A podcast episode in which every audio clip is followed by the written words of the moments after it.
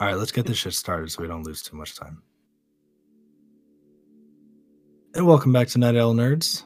Tonight's episode, Matters at Hand, where we'll be covering the episodes sessions 10 through about 14. Our introduction of Gurn, getting to know the party, the disappearance of Forthus, and finding the Goblin Town and moving on to Interion. A whole mess of crap happening within the course of, what would you guys say, about a week? Hmm. About an in game week.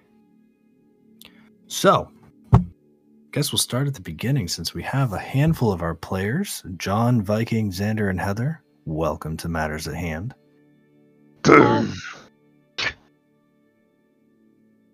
Appropriate.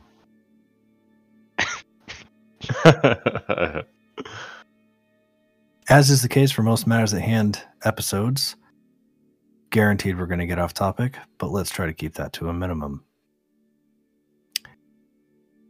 Viking, yes, sir. an interesting nickname given to you because you and I happen to share the fir- same first names. A rarity in this world, and yet somehow we're on the same fucking show. True. Well, True. You get the same best friend. We do. Hi, John. Well, I mean, we're wives. So That's true. Yeah. Anyhow, Viking, what does Gurn think about his newfound friends? Um, Gurn, I wouldn't say friends, right? Like Gurn doesn't really know what friends are. Given his past, he was, he was. I mean, he he, he does mention friends, but um, he's never had them before. So he's just had the goblins, which he's referred to as family. So True. he he he has said friends, introducing these these random people to the goblins, but I guess that would be built off of the the little bit of fun interaction he had during the snowball fight. It's true. Snowball fight was uh, an inspired way to help kind of ease some tension with the disappearance of Forthus within the party, um, and worked out well in reducing uh, Vice's stress level. Which the effects of that stress were not revealed until actually about the end of session 14. But we'll we'll get to that a little bit later. But, um, overall thoughts on from Gurn in regards to the party is uh, he's open to the idea because he was eased into going out and exploring the world. So I feel like Gurn's leaning towards trying to see these people as his new family versus just friendship. I gotta say, and it has been commented by uh, somebody in the past, Gurn, for as uh, simple spoken as he is, has an interesting depth of character in his uh, wholesomeness, as I heard it put. He's very, you know, he's impulsive, wants to have fun, but will definitely jump on the opportunity to smash things, Including his head. Including himself. And eat spoons, apparently. as We're well have as Fix that at some point. as well as being willing to encourage people out. Ah, yeah, that's uh that's Gurn's first big word, isn't it? Encouragement. See, I was I was interested to know, uh, or find out just now that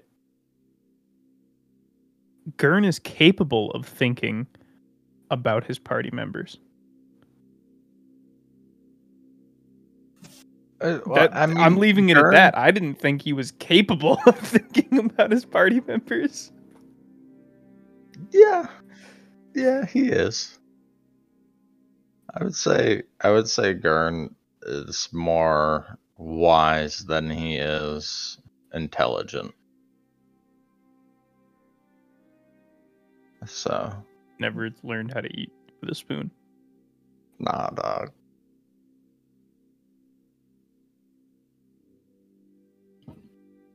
Yeah, that was definitely an interesting uh, moment. What do our other three characters think of Gurn as the latest addition to the party?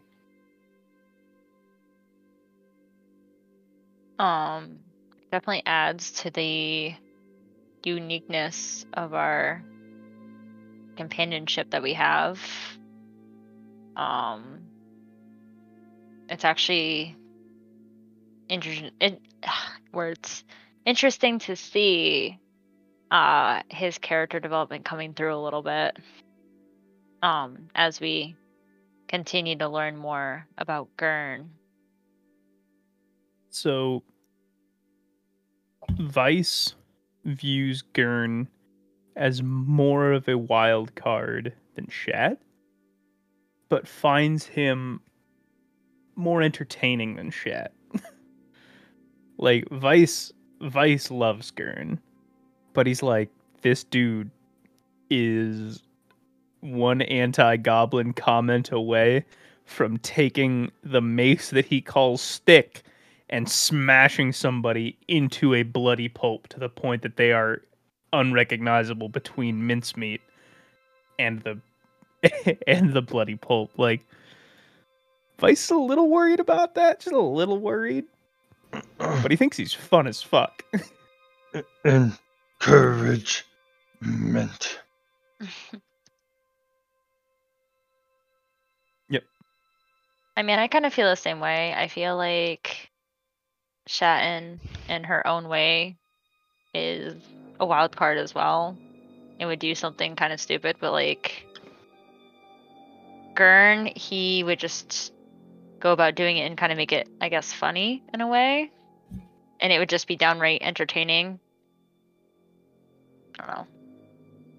That's Think- I think Moss kind of views him as, in- some ways, like Shatton, like somebody's got to babysit a little bit yeah. so they don't do something stupid. But at least with Gurn, he doesn't have to worry about him dying. That's true. Yeah, it would certainly seem that Gurn can handle his own. It's like you got a character with the smartness of Cax and the strength of Thrym. I don't know. I, I I have to say, Cax may have been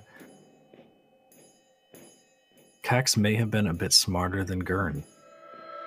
Only because of his life experiences. You know, Gurn has effectively lived as a hermit with an adoptive goblin family who he hasn't spent like all of his time with. Yeah, he grew up with them, but as he grew older, he kind of went up into the mountain to live on his own and he kind of visits periodically. Where Cax I feel like Cax spent a lot of his lifetime alone, but in well-populated areas. I mean, aside from his time with the gang, he was always in, he was always surrounded by people. So, like his, you know, his street smarts were probably far beyond Gurn's. I mean, Gurn ate a fucking spoon. Yeah. He also, I mean, sat in a chair with his feet and just kind of like hunched over initially. He didn't sit, he was just crouching in the chair. Yeah.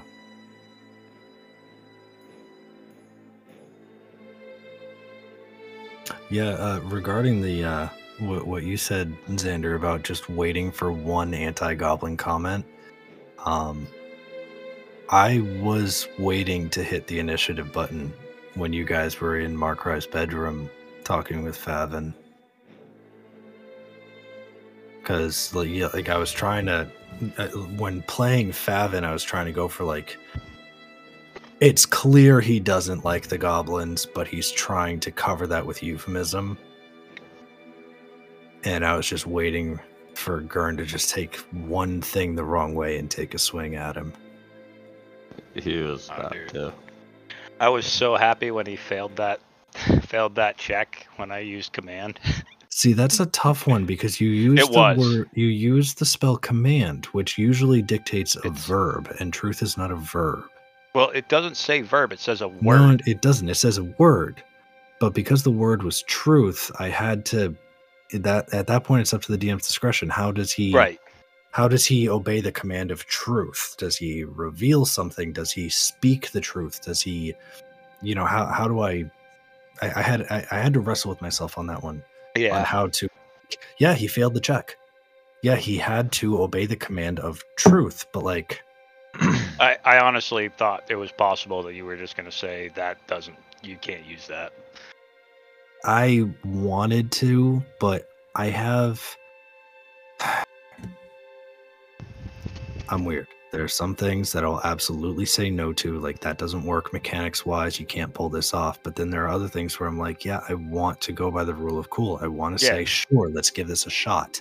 Yeah, the rule of cool. And in that case, it fell under the rule of cool. Like, I gotta find a way to make this work. Had you done something like cast Zone of Truth, that would have been a different story. But you decided to cast Command. Oh, yeah, 100%. Well, I didn't have Zone of Truth, like, prepared. I assumed. Um, If I remember right, I think that's a second level spell slot, and I'm not sure I would have wanted to burn that just yet. that's which is fair. You know, you didn't know what you were walking into, so if anything, you were being conservative with with your resources.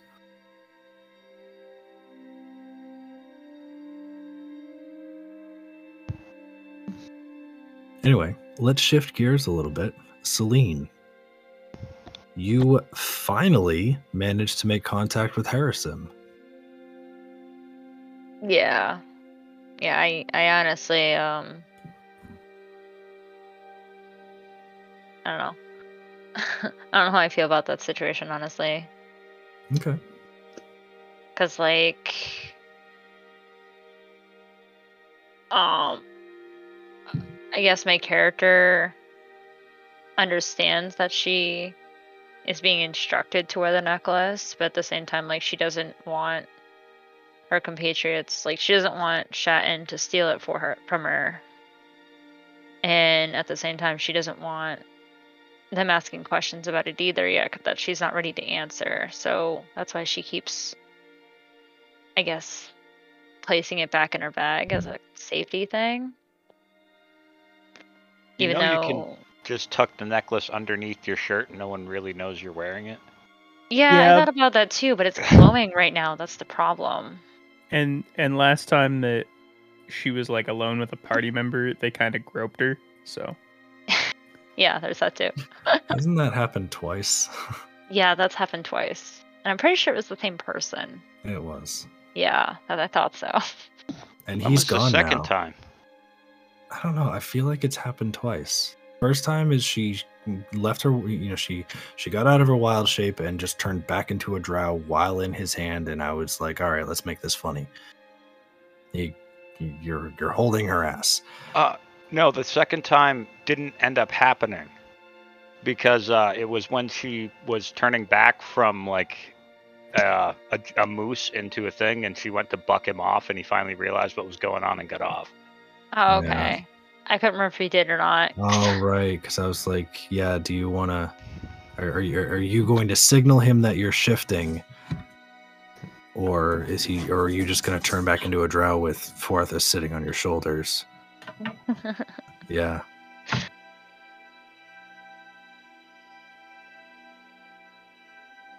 That's right. So yeah, no, it didn't happen the second time. Yeah.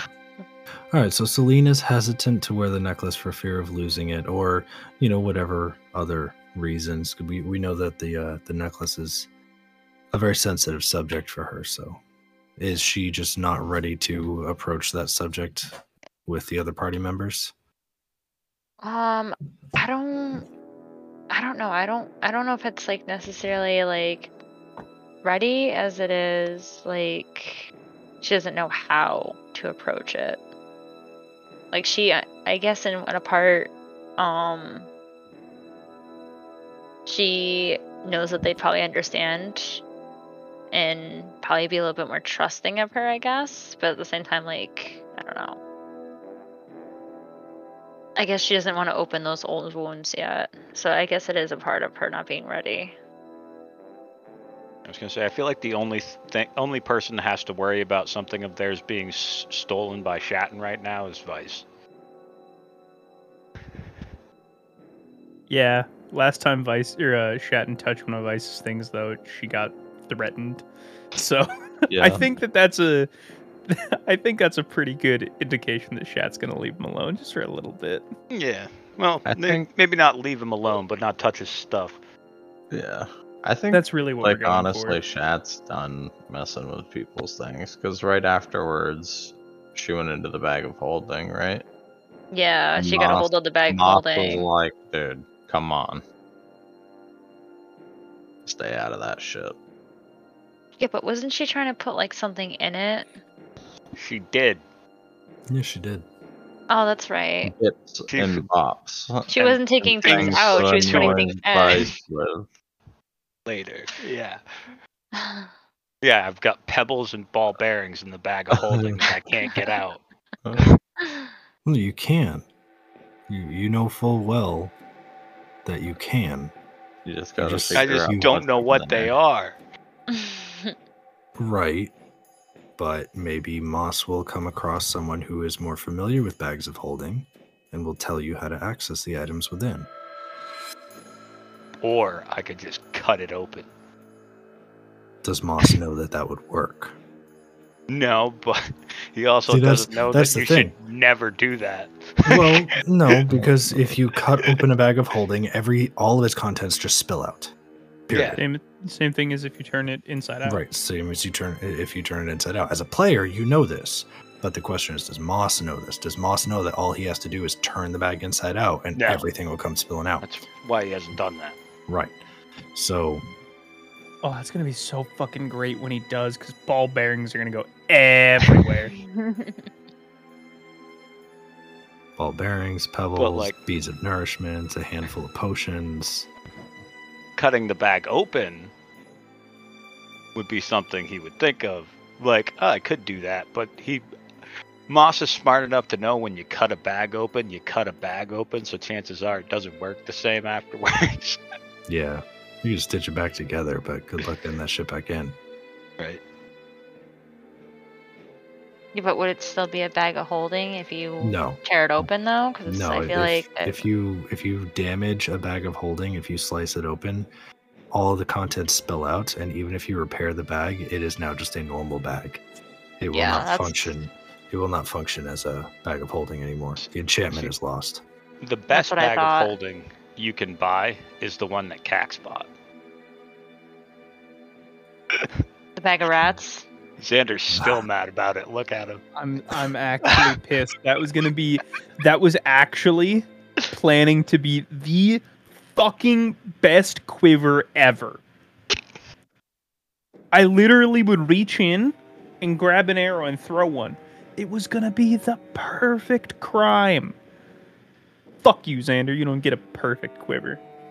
That's what happened. That's what Matt said. He didn't. He said it in less words, though. No, I'm pretty sure he said it in more words. He said you reach Yeah. into the bag of holding and you get bit, and as you pull your hand out, so does 500 rats. See, that's way more words. I was gonna say that that fuck you that fuck you Xander. You know, you, I'm taking away your perfect quiver. I'm pretty sure that lasted a whole fucking episode. We did, which turned into Cax wanting to murder an elemental. Which is still you one of my guys favorite killed her games. anyway. But yeah, We did kill her anyway. I love how Cax was the one that just wanted, like, really wanted blood, and Nix and Thrym were the one that just massacred her before they even got there. Yeah. hey, vengeance for our little kobold friend. We support each other in the nameless party from the Matters of the Gods.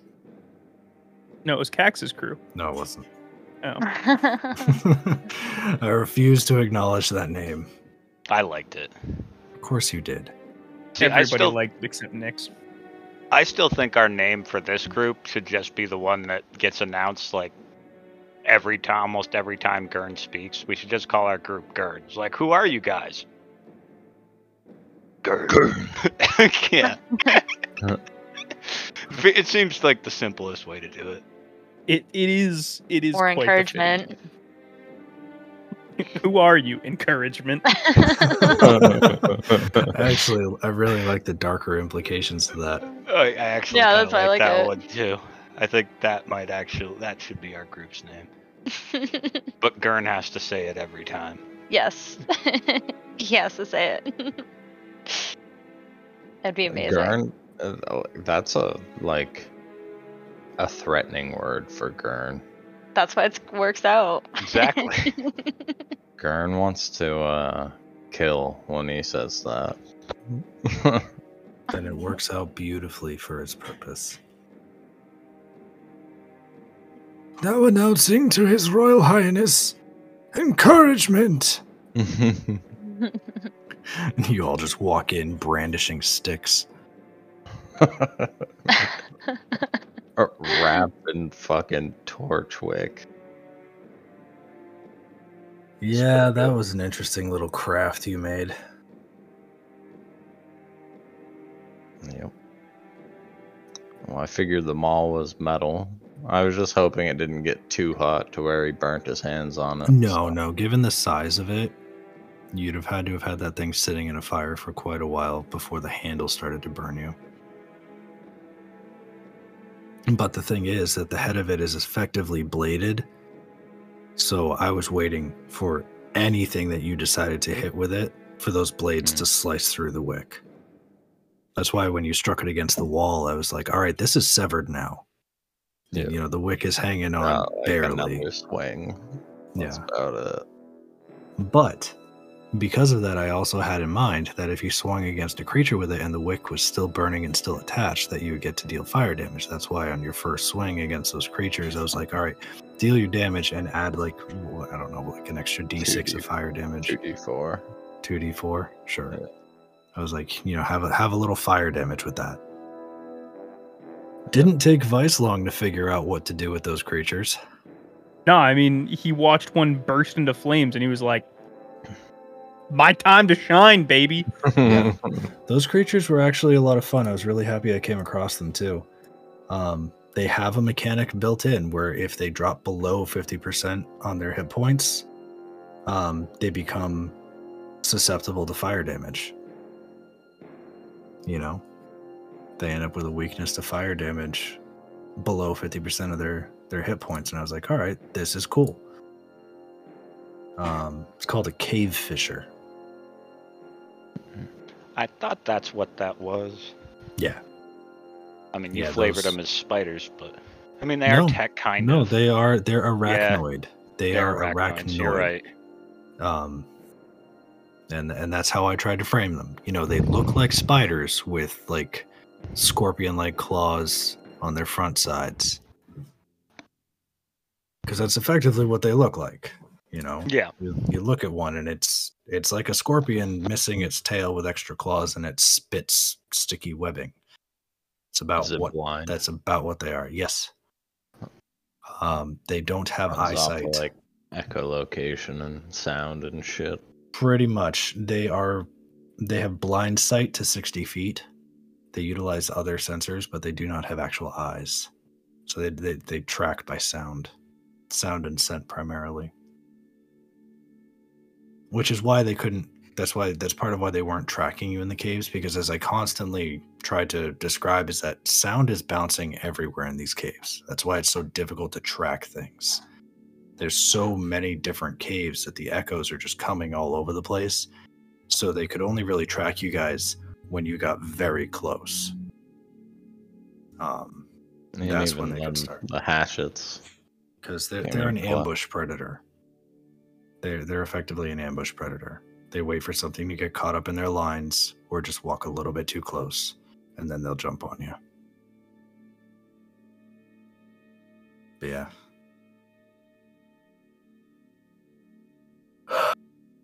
All right. Um Vice. At me? That you. Did you have fun with your first time hitting three points? Motherfucker. I've been waiting to hit three points for so fucking long. And like, so just so everyone knows, right? Like when when Robin's been saying add a point, subtract a point, add a point, subtract a point, subtract the point, add a point.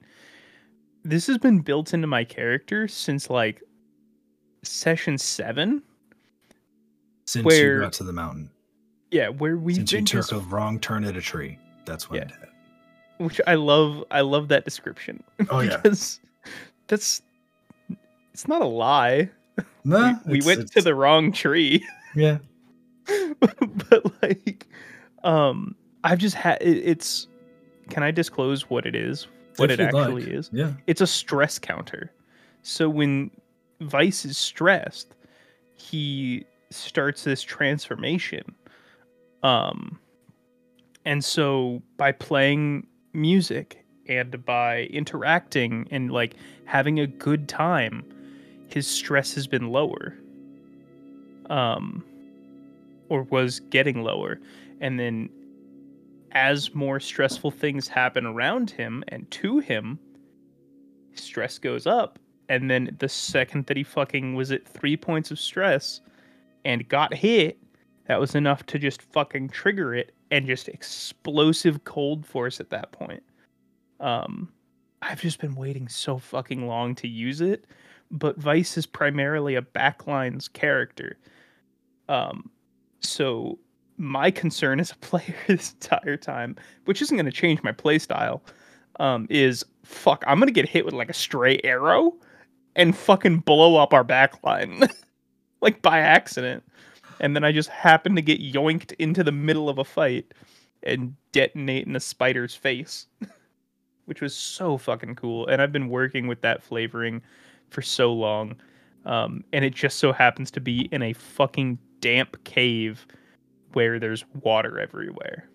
Oh yeah, I love that that went off inside the Misty Cave, and we Oh. could describe like the water droplets hanging in the air instantly freeze, and you all hear a shower of ice landing in the water. It was beautiful.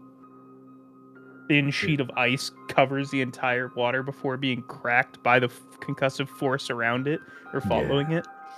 Uh, so much fun. But yeah, I, I absolutely love that. Uh, I was stoked to be able to use it. Um, but yeah, that's why Vice has been blue and then was back to his original pale color and then went right back to blue shortly thereafter when he got stressed again. But honestly, that's that's one of the things where like looking at, at the at this campaign or like looking towards the future of this campaign, I'm looking at it and I'm like, this is the first time I've ever even seen something like this implemented. Could- right? I've seen homebrewed fight. spells, I've seen homebrewed classes, I've seen homebrewed uh, items. Never seen a fucking homebrewed mechanic like that. Could Vice potentially control his stress level to maybe eventually cast a frost fire bolt at some point? Who knows? Who- Who knows? We know that Vice can control his stress levels to a point by doing the things he loves. You know, by by putting on his stage name and and performing and having a good time. Like with any person, if you do something you love, you're going to reduce your stress levels inherently. That's why when uh, you guys were in the Goblin Village and Vice went up on, uh, you know, on top of one of the stones and started playing for the goblins, he rolled really well on her on his um, performance checks and whatnot. So I was like, okay, this this this all works out really nicely. And I'm like, Vice is having a wonderful time doing this. Yeah, it's a weird audience, but he's getting a lot of positive attention and he's having a blast doing this. Anybody in that situation, their stress would be going down. And that's why I had him remove a point. And like, you know, the snowball fight, that was a big thing. And Xander, when you were talking, describing the snowball fight to I think it was Celine, like you know what they what you know had started a snowball fight and she's like I have no idea what this is because Celine's never dealt with snow before. Because you weren't a victim in that situation and you you deliberately described that Vice is actually kind of having fun with this because he gets to participate and not get targeted. I was like, that kind of relief, that kind of self realization would also lower stress, causing him to lose a point but then other things would cause the points to come back and build. Now, he didn't lose any points when he was playing in the tavern because somebody kept booing him. It's a combination of that, but more so because of Crystal. I think I know. I think I know Vice as a character well enough that if he's asking, if he's questioning someone, and they're being consistently evasive and annoying and butchering his name, his stress is going to be going up and down and up and down, and never actually going anywhere. Yeah. If if you would have asked me to lower a point, I was gonna DM you and be like, I don't think Vice is any less stressed by playing, even though he's playing well. And Gurn's going, boo from the back over all the cheering and the happiness and the sounds of the bar. You hear a concussive voice from Gurn. I don't I don't think he'd be less stressed in that situation. So Yeah. I, I would have I would have made a point like a, a point to be like, Are you sure? Like I'll do it if you want me to, but I don't th- I personally don't think he's less stressed. So I was I was really happy that he didn't lose a point there too. Um but yeah. Yeah, no. I- even if even if I had just done it as simply as hey, he's performing, he's performing well because of the nature of the conversation you were having while you were performing, I was like this I can't remove. I can't remove or add. This this literally cancels out. I was disappointed in myself in that scene. For not booing more. No. When uh when you gave me the chance to describe my uh my character to Crystal and I didn't Oh yeah. I didn't deliver to uh to my expectations, so I'm going to work better on that type of stuff. Okay. You'll here on have- forward. You'll have more opportunities. Um, one of the things that uh, I've learned by listening to other D and D podcasts is that like the characters will describe the image of the character. The play the players will describe the character image like once, and that's it for an entire campaign. And you know, you might if you were paying a lot of attention in those few minutes where they describe the character, you might create a mental image for that character for the rest of the campaign, for the rest of the hundreds of hours you may spend listening to that show. I would, I prefer to have the occasional reminder of what these characters look like. You know, so if a new character comes into play, like with Madison playing Crystal, she also needs that those character images so she can create a mental picture of what you guys look like and who she's interacting with. So it works on two sides. It works for new players and it works for the audience to have that Mm. reminder. Um, especially if like you guys change your attire, like with Vice, incorporating the uh, the brass or bronze buttons amidst They're his gold ones I, I fucked that up. They're brass, not bronze. which is which is fine. Um, but the non-gold buttons that he got from Kint, you know, he's incorporated them into his coat, and that's a nice touch. That's a nice little like, you know, we met this little blue goblin and and we love him, so we're going to honor him by wearing the gift that he gave to us. You know, so ha- having, you know, if there's ever a little change in your character's appearance, it's nice to have those reminders to uh to reinforce them to to maintain those mental images Yeah. I mean, I could have went in to the fact that, I mean, Gurn was eating with his hands that whole time, so he could food stained and blah blah blah blah blah. But I just kind of fucking jumbled it up and was like, "Yep, that's about it." that's fine So- i mean it was early in the session and i kind of caught you off guard with it so you know Yeah.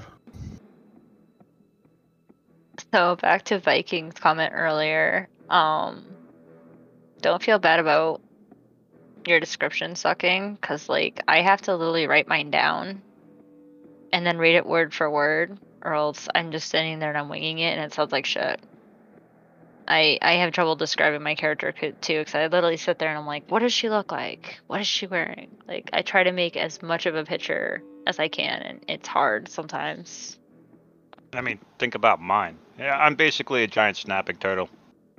That's about all you need to know. Like,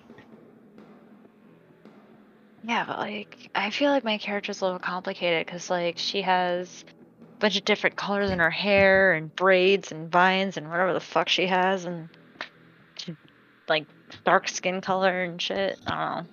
Just so, So- much going on. the way that I do it. Let me pull up. Let me pull up Bryn.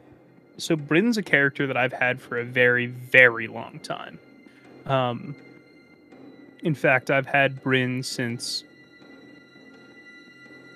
probably been like seven years minimum uh, that I've had Bryn as a character design, and I've played her a few different ways, uh, and she's had a couple different descriptions. Um, but let me pull up her bio, and I'll read it or her character sheet in her description, and I'll read it as it's written. Bryn seldom wears black and other dark colors. Instead, she favors natural and earthy colored clothing underneath a bright red cloak. She prides herself on her looks and appearance, constantly making sure that she looks her best, wearing a modest amount of jewelry. Um, and then to expand that, to make it feel like you're actually observing her, I describe her physical appearance, which is that of a high elf who has um, bronze skin with red eyes, black hair with white strands on either side. The interesting thing about Bryn um, is in the one shot when you would have heard me describe it. Uh, it's not actually Robin. I think you might think this based on reading the character sheet, but it's not an alter self at all. Her hair is actually like due to something that happened in her backstory that worked with another DM when I was first designing her, is actually directly fucking tethered to the spells she casts. So as she casts a spell, whatever that fucking spell might be, if she casts it out of her right hand, the right strand goes that color. If she casts it out of her left hand, the left strand goes that color. So we've had interesting scenarios where she had like haste and was able to take two actions where she like basically twin cast um, fireball and uh, I think it was lightning bolt in a different campaign. It was fireball and lightning bolt, and one hair was just like one strand was looking just fucking bright, bright white yellow, and the other one was just fucking fire red, which was really cool. But what I do is I, I start with physical description describing height, what their skin color looks like, what they might look like to someone that knows what a high elf would look like, describe that. And then I move on to the clothing, describing what kind of armor they're wearing, if they're wearing anything over it, if they might have a bow on their back or a quiver.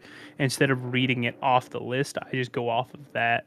And it's it's a comfort level with your character and knowing what your character looks like at any given moment, depending on what they're wearing.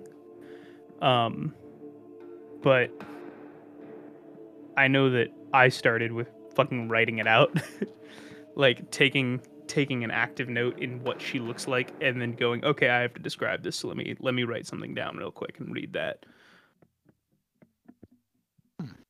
But as soon as you get more comfortable with your character and knowing what they look like, it's it's not too far of a step to just go, here you go. I just said somebody draw Thrym. That was.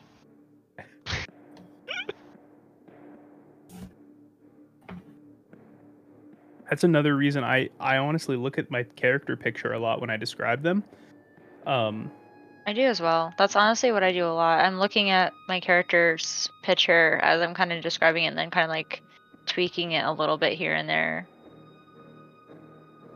I don't know. I try to be poetic a little bit with my descriptions as well. Like I try to compare it to something else, like just so I guess it kind of makes sense in a way.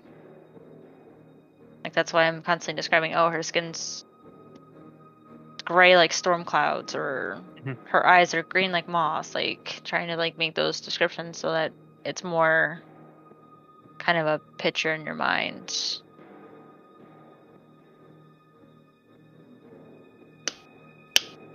Yeah, you get I, like 15 times the amount of stuff when you have a, a, subscription, and it wasn't that much, so I was like, yeah, worth it. Dude, 25 yeah. a year is not bad.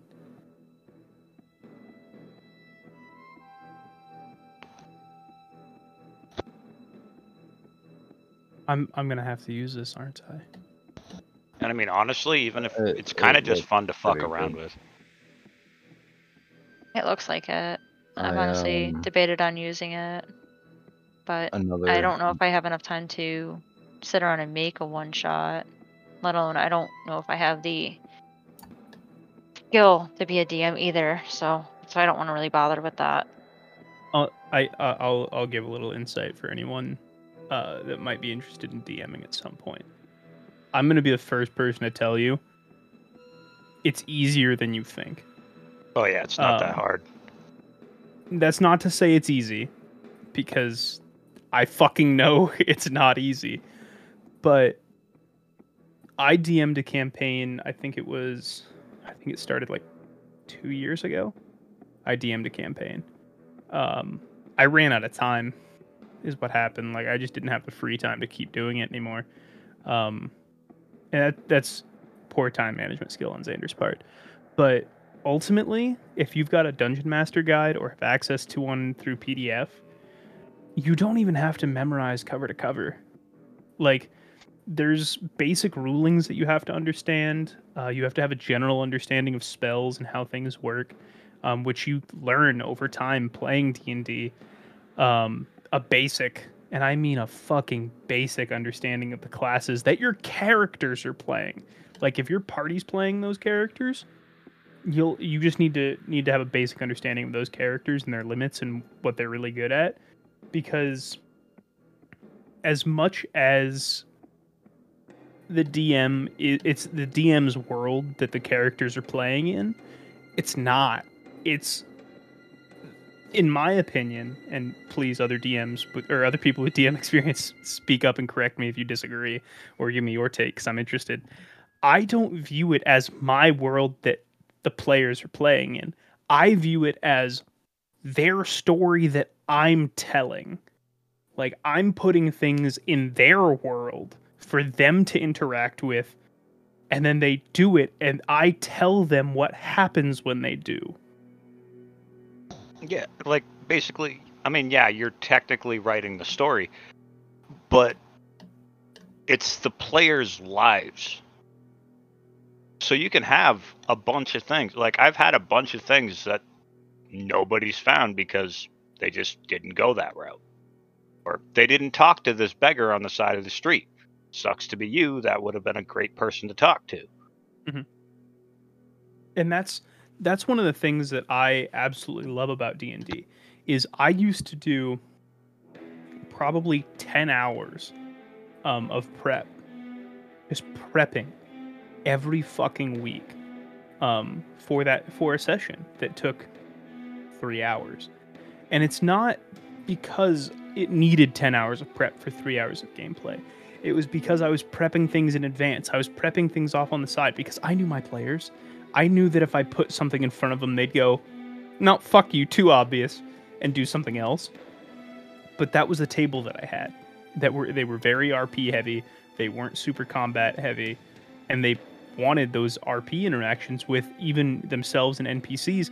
They fucking convinced the city guard with an insane role that the taxidermist excuse me that the taxidermist in a town that they were in, right, was trying to sell a taxidermied human head.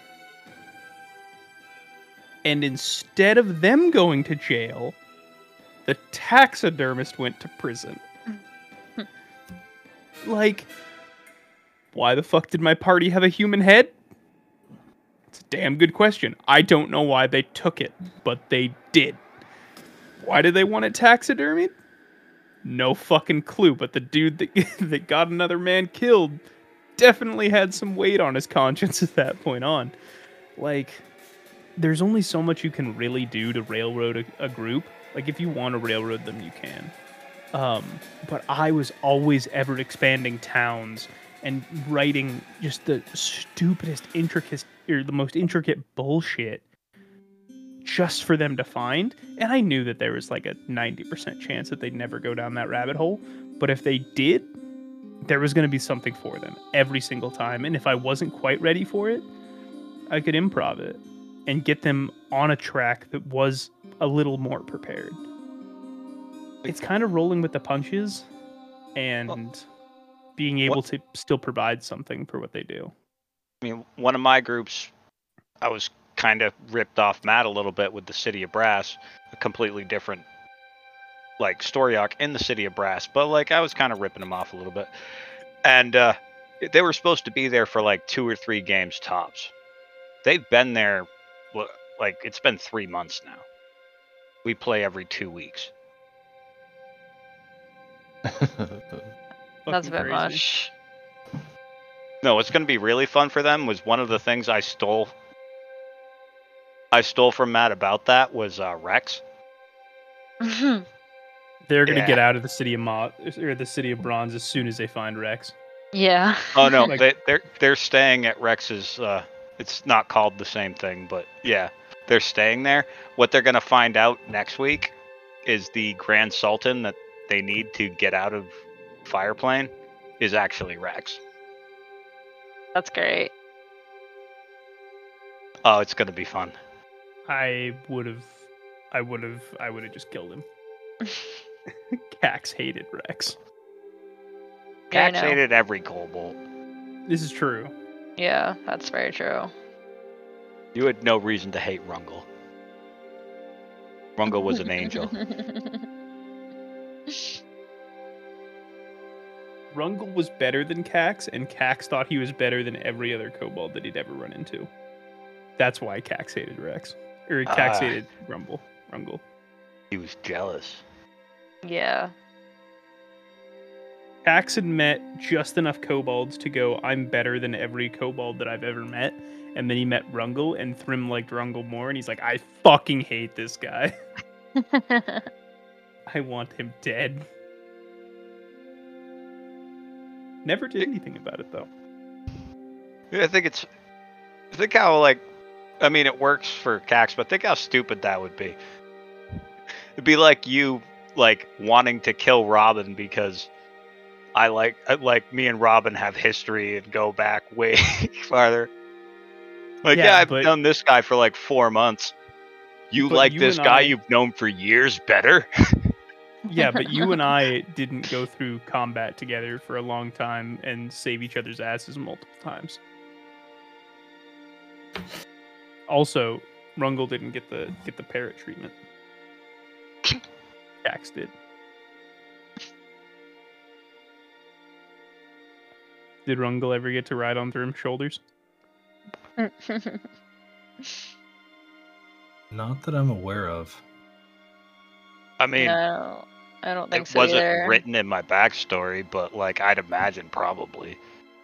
Oh, now Cax really hates Those are my shoulders, motherfucker. I was gonna say Rex did, so I think I, I think Thrym just picks up kobolds and puts them on on his shoulders. And then picks up gnomes and puts them on his. Exactly. Um, to what you were saying, Xander, the so in reference to like players and their world versus my world, whatever. Regarding our current campaign, you guys are absolutely playing in my world. I have designed this world, the rules that regulate it, the the towns, the the people within aside from like basic like races and character descriptions and and like mechanics and whatnot, this world is entirely homebrew. I've borrowed nothing from any other books or any other sources. I haven't even stolen anything from Matt. So, from my perspective, this is my world. But the world is vast, and this campaign is centered on your party, your groups, your interactions with this world. I have created the world but I cannot write how you guys interact with it. So this story is still absolutely yours. I have a world, I have the various things that are going on within this world, and it is up to you and how uh, as to how you interact with the world as it exists. So it's kind of a combination of both you know, I've created the world, I've written the story of the world. You guys created your characters and are writing the story of your characters. And neither could really exist without the other. You know, I could create this whole world, it would be useless if I didn't have you guys to play in it.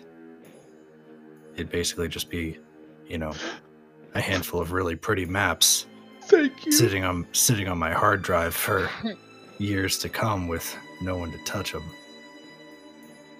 I'll touch your pretty map. Which is funny that you guys are. It's funny that you guys have been talking about creating worlds and map building and all that. And while we're having these discussions, I am actively editing a map. That's funny because I'm actively making chainmail. I was actively playing a game, and then I got talking about D and D and wanted to make more chainmail. I am actively creating a map.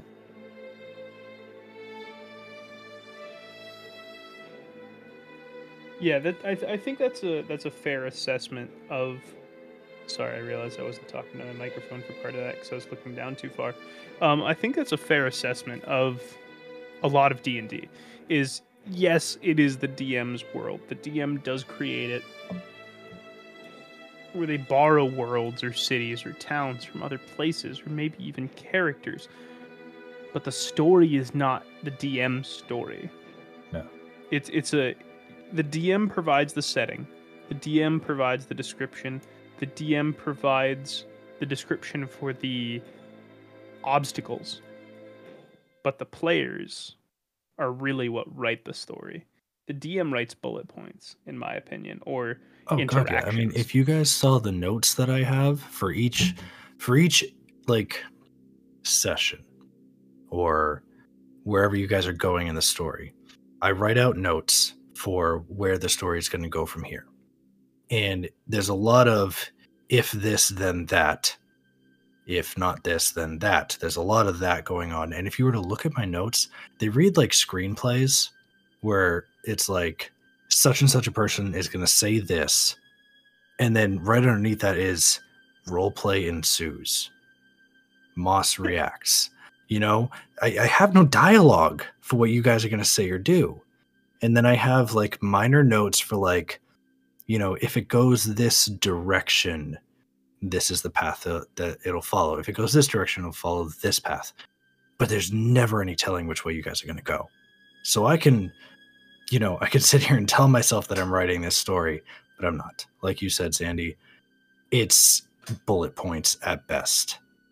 You know, it's it's notes, it's bullet points, it's best guesses, and you guys are filling in all the blanks. And then again, like, and that's part of the reason sometimes backstories are so important too. Oh yeah, backstories are huge because I I love you. Like you guys are great with your backstories and coming up with them, and I love taking those and just expanding them to hell. Like you know, you'll send me, with the exception of you, John. You guys might send me a paragraph or two. John will send me a novel. Um, but then I can take that and just be like, okay, let's let's blow this up, or let's take this this like you know two paragraphs of backstory and let's stretch this into the main campaign where i'm gonna you know give you little breadcrumbs here and there. Like uh when gurn finally returns to the goblin town kent takes him down to his shop and shows him like hey we found wreckage and shows him the flag from that wreckage.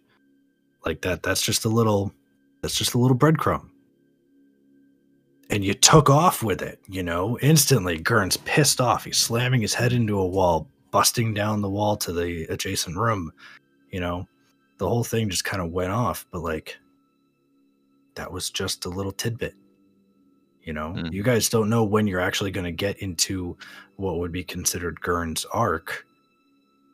You guys don't even know whose arc you're in right now. But that's the beauty of this. Yes. I'd like to believe that we're in Fartham's arc. Porthos. No, it's Northam and Farthus. Fartham. Fartham's? Okay. Yeah. Okay. That's the arc we're in right now. Okay. I like speaking of Northam, um I like Fuck the way Northam. I like the way that you have described Vice's trauma regarding the incident with Northam back at the tower. Um, you know, the fact that you guys got into the tree and he didn't. I like how you've played that out so far. So I've I've taken I will admit I've taken inspiration um from I, I think anyone here that fucking has ever watched it or listened to a D&D podcast takes inspiration from somewhere. Um I've taken inspiration from other players on how to deal with things like that. I was watching I'm I'm not going to I'm not going to pimp anyone else's fucking podcasts. Uh, I'm not I'm not you guys. Uh, with critical role. Oh fuck, there we go again. Um, but I I've watched players that I would consider better than me um, at role playing, at D and D in general, at understanding uh, the mechanics of D and D, play in such a way that I'm like that. That's fucking cool. Like there was there's one podcast series in mind for me when I talk about this, um, where someone was afraid of spiders. Like we're talking deathly afraid of spiders as character. And so in order to even fight a giant spider, dude had to down a bottle of uh like a, a potion of bravery or something or a potion of courage to even fucking stop himself from just leaving. But instead he like downed that and it gave him like the stat boosts of all that shit. And then he activated like a like a like a rage mechanic and just charged in and with that i was like that's a that's a fucking level. So i i brought that in when when something physically like something in front of vice reminded him of northam. He was done. Just couldn't fucking handle it. I didn't have Vice just leave and vacate the area because I I was like, Vice is smart enough to just shut down as opposed to just walk away into the bitter cold that is outside. Um, but he just can't deal with this right now.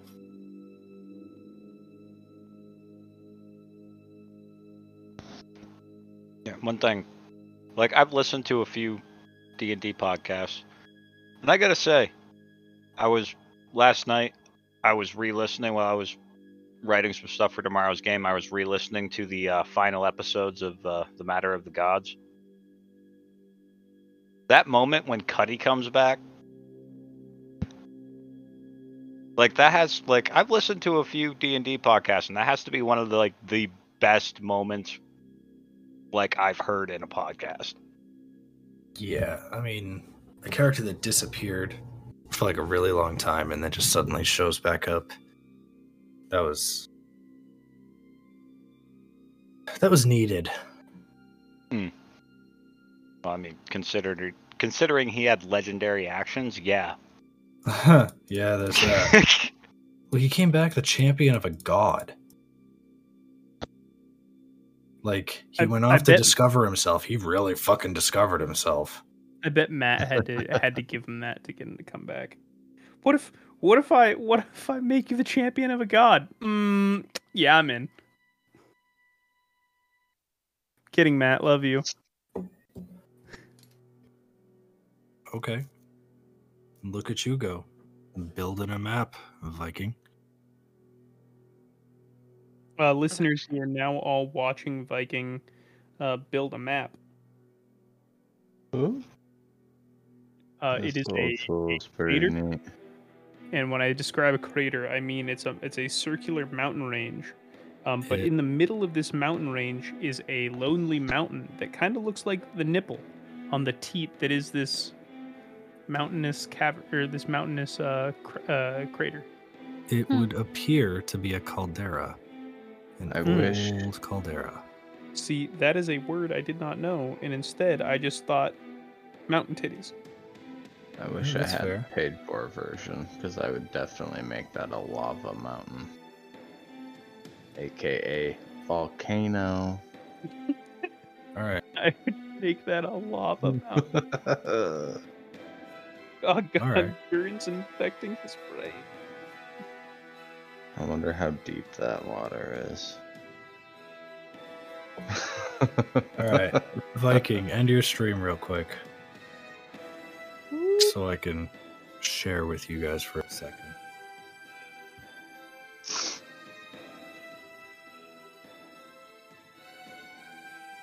Is this going to be like that time I tapped into the one Xander popped up and it was just hentai?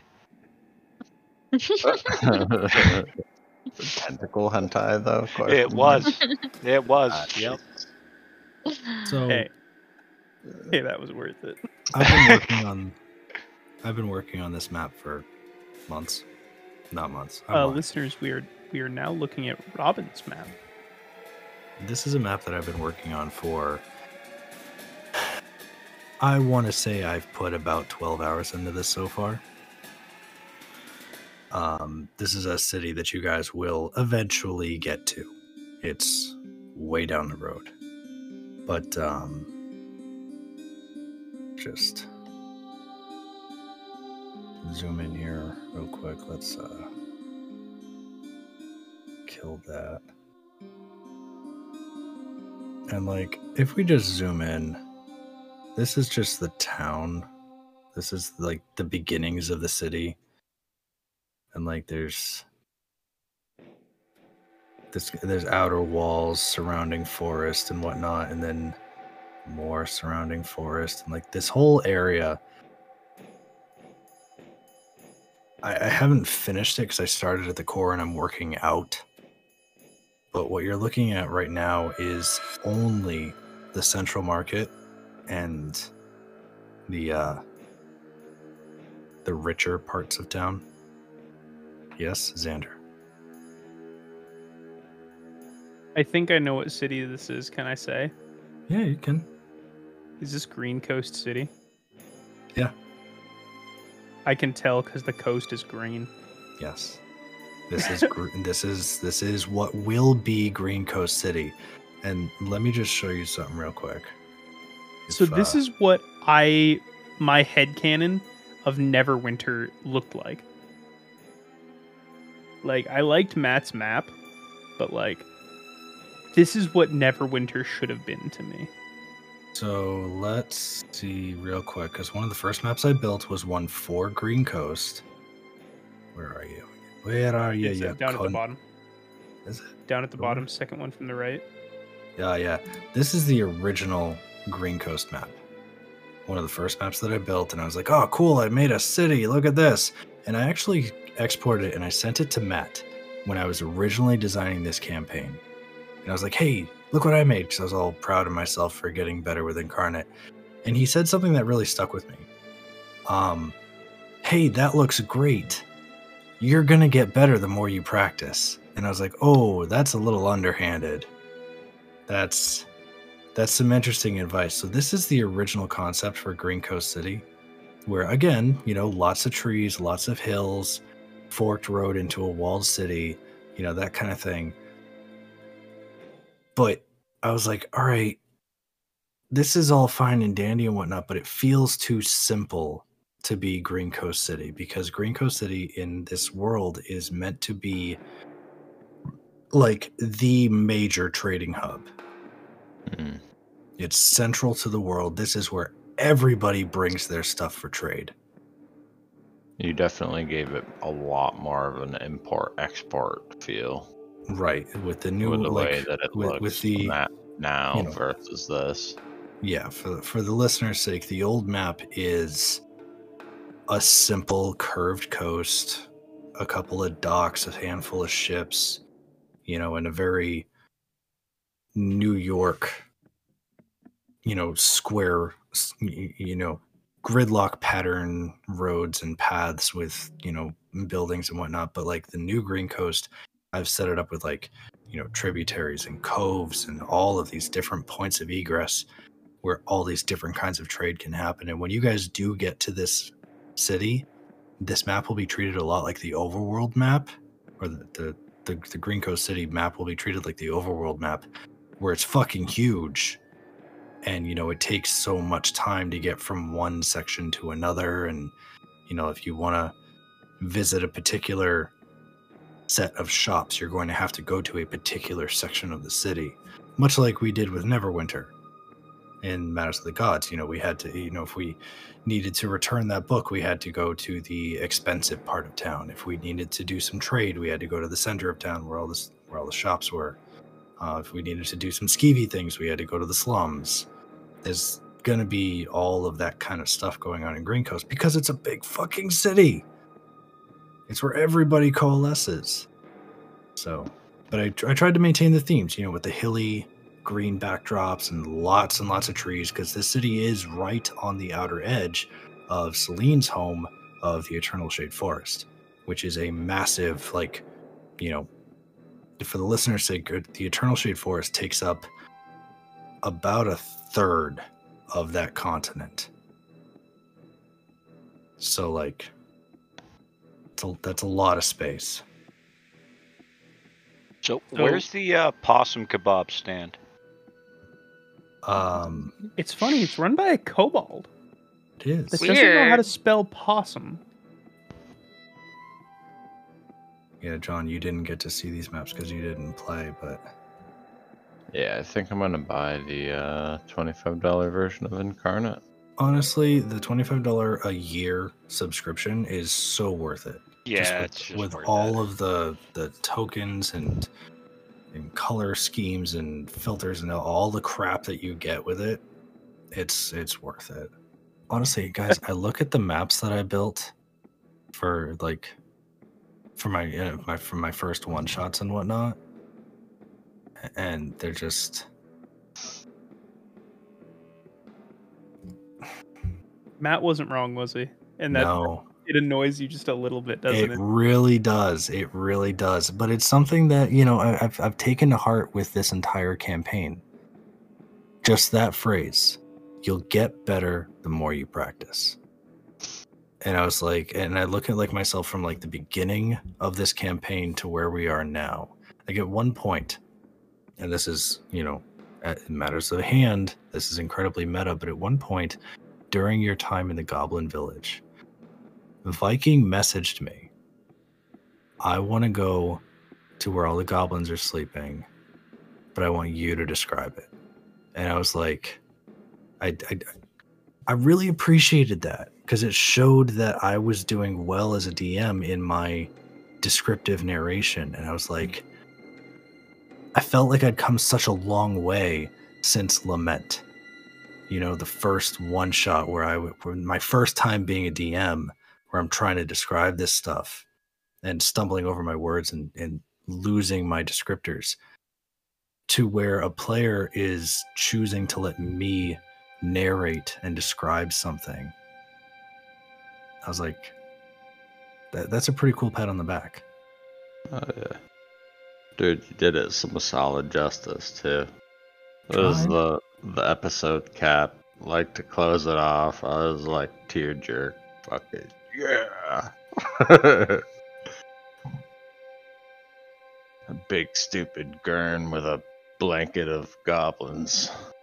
But that's just it. Like you know, as is kind of a cliche, but it's still cinematically or thematically wonderful is to leave off an episode on a cliffhanger. You know, it keeps people hooked. Like, oh my god, what's going to happen next? It loses its effect if you end every session that way. So it's good to end some sessions on a high note, like Gurn falling asleep under a blanket of goblins. See, now I'm kind of upset that I haven't had a I didn't have Phidias fall asleep under a blanket of hookers. would he though? No, would Phidias he? would never have. Say, yeah, he he seemed pretty devoted to his wife even after death. Yeah, as much as like bards are the horny ones, Phidias, and this is there are certain characters that I play that I'm like, you know what, the mold's right, and so I, I stick to the mold. But with Phidias, Phidias was just a different character to me. And I was like, fuck the mold of bards being horny. Phidias is in it for the fame and the fun. Like it's not it's not even the fame for him. Like, i- sure, if he gets famous, whatever, he's a traveling bard. That's kind of cool. That people, that towns he's never gone to have heard of him. But, like, for him, it's about he literally gets to travel the world doing not only what he loves, but what he's good at. Like, that's fucking awesome. And then he was able to do it with a partner and his wife. And it was that much better to him. And then she died. And I was like, nah, Phidias, Phidias don't know don't want no one else. Like he's already doing what he what he wanted to do. But he's gonna keep doing it in her memory as well. That was kind of fun. I What? I was glad that I got to play Phidias in a uh, drill. Dude, Still pissed that his wife survived. Like, like the one thing that the time the time deity gave Phidias back was his wife, and it's like, uh, yeah, that's that is what Phidias would want more than anything else in the world, is more time with his wife. But like, hey, as someone that has Phidias and Jack and your wife in his campaign, your wife is badass. I know she's badass. if you want me to, I will make her a character. You just got to tell me what she has right now, and I'll fucking make her even better. But Uh, right now, so she level nine. It is six levels in Bard and three levels in Rogue. See, I would think she would go cleric, personally. But I like the I like the rogue call. We'll talk about this. Well, I I had to go Rogue because uh, she was the bartender at the bar, and they had to get information without being super, like, out there about it. And it was she was using thieves' cant to relay information to him. Uh, see, I would I would just go cleric. Like if she's the bartender, go cleric or paladin. Lay on hands, make people less drunk, so you can sell them more alcohol. True. that right there, that right there is the definition of chaotic neutral or chaotic evil in a bartender. It's like I'm going to fuck you up so bad, and you're never gonna know it, and it's for uh, my own personal gain. I mean, her and the other bartenders slash strippers did massacre the entire bar at one point. I married a murder hobo. I'm I am happy. Well, on the note of marrying murder hobos, I believe right now is a good time for us to take our break. We'll be back shortly. And welcome back to Night Owl Nerds, the return of matters at hand. Where we last left off, There, have you seen my nuts? They're big and salty and brown. Last we left off, we were talking about hookers and murder hobos and murder hobo hooker hookers English. Herkers. No, it's Herkers. It's really Herkers. Aren't those a thing in Skyrim? No, those are horkers. yeah. I do have to say one thing I did love about like that whole thing is like Robin just threw us random characters. What? Oh, with uh Lament? Yeah. Yeah. And we were all like, "Oh, cool. Here's our character. Let's all make like let's all just play them in an incredibly different and weird way." Like I took a monk and made him a serial killer. I thought that was amazing. So here's here's something that I don't know that okay. we've ever said on the podcast. We had a we had another person that was going to join us for that one shot, um, that ended up not making it. There we had there was an, there was another character. Phidias was never supposed to have that ring. That was supposed to go to the other character, and so like part of Phidias's character almost didn't exist. Like, quite frankly, I would say the biggest part of Phidias's character almost never fucking existed. Who was supposed to be there? Fuck if I know, dude. I feel like it was supposed to be like Ethan or I No, know. Ethan. Ethan was there. Ethan was Oh, there. Ethan was there. Oh, Yeah, Ethan played Oh, the right, right. Dragonborn. That's right. Um, He wasn't Yeah, I- grave robbing. He was grave searching. I don't remember. I feel like it was someone that was gonna potentially join us, but I don't. I don't know. Was it Patrick? Oh, maybe. I don't know. I don't remember. Yeah, it was.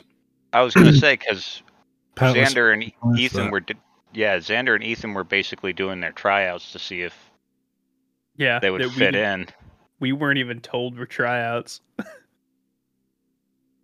you got the you got the rawest form of both of us by just inviting us to a one shot and not calling it tryouts at all. Oh yeah, it's like, hey, you guys want to come play with us? Sure, we'll do it.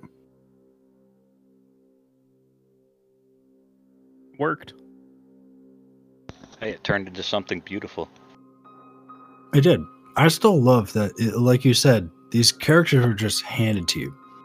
I'm pretty sure I asked you what class. Like I, I gave you guys a list of classes Mhm. to choose from, and I was like, all right, pick from these classes. You each get one. Zandy, you actually wanted to do barbarian 1st Mhm. Like you had been like, oh, I want to be the barb. And I was like, well, Ethan's kind of already picked that. And you're like, all right. Yeah, I was like, ah, no worries. I'll take the bard then. Which would have been interesting, Zandy playing Bryac.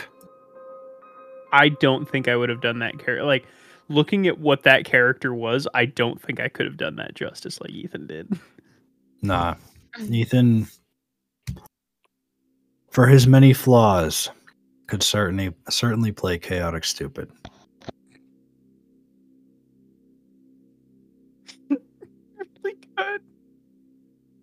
I was grave searching.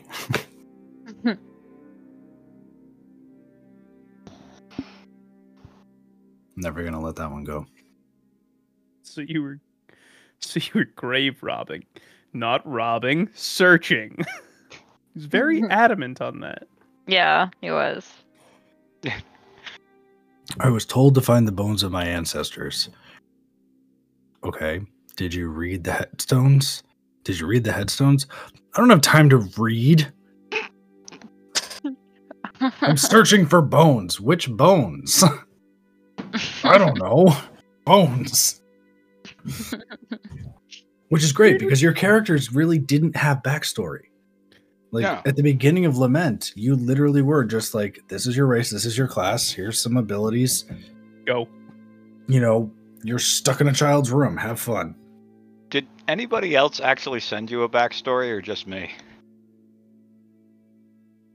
I know for a fact that I did not. Matt kind of did. You did your classic thing where you sent me a fucking novel. It was only like a paragraph and a half. Yeah. Keep telling yourself that. Um Matt and I discussed a backstory for him, but it was more like it was more like tangential ideas for his backstory. Like this is kind of where my character is coming from. Can we play off this? And I'm like, yeah, totally play off that. And that's how Dalinar ended up with the whole, you know, spoiled brat trying to or being forced into redeeming himself kind of thing. What I loved about like that like that party in general is like none of those pieces fit at all. You had like the spoiled brat, the dark, barely said anything serial killer. The I like really nice things bard and then just the stupidest barbarian ever. I don't know about ever, but pretty fucking close. Definitely up there, yeah. I feel like I actually had to boost his intelligence stat at one point just to justify him speaking. You know, thinking back on it, almost every character Ethan has played has been some level of chaotic stupid. I mean, even think back to like Matters of the Gods, Key.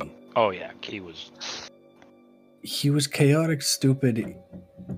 I think he was lawful stupid. He might have been. He might have been lawful stupid. Is like so there's there's a difference between like lawful good, lawful evil, and just lawful stupid. Like lawful stupid is I recognize that what I'm doing is going to be a hindrance to the group that I'm with and potentially get us killed, but technically it's the right thing to do. And it's like, no, no, that is lawful stupid. You're just being an asshole. Like that's all you're doing. Yeah. This is my name. This is everybody in my party. This is where we're going. This is what we're doing. Yeah, I so obviously I wasn't a part of Matter of Gods, but listening to the episodes over again, it's like yeah, he would sit there, go up to a person, tell the whole entire life story to this person, and then be like, "Praise Veyron," and it's like, it's like, dude, Like, oh, you have a god you worship? Not good enough. You should worship Veyron. yeah, exactly. That's basically what it was. He was like shoving this Praise Veyron thing down his throat. And it's like, how much do you really trust this guy? Because like, listening to the episodes, I mean, granted, I haven't finished it yet. I am literally about to be on the last episode and finally finish it. But listening to it, it's like I don't trust Veyron, and I see this going really, really, really bad. But like, granted, like I I haven't finished it yet. You guys are on the battlefield, and I'm about to listen to I think the final piece is like the last episode. But it's like, dude, this guy's this god's gonna fuck you over.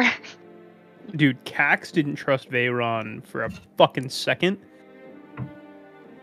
I don't fucking he- trust him. As soon as as soon as Nyx started trusting Veyron, Cax was like, "Oh, maybe I'm wrong. Maybe I should trust this guy, but I'm not gonna." yeah. I- he was like, "Fuck this dude." But if Nyx trusts him, I'll be wrong. I'll just accept being wrong eventually. But that doesn't mean I'm gonna fucking trust him. Like, uh, Veyron was something else, man. He was definitely interesting. But like I, s- I still don't trust Veyron.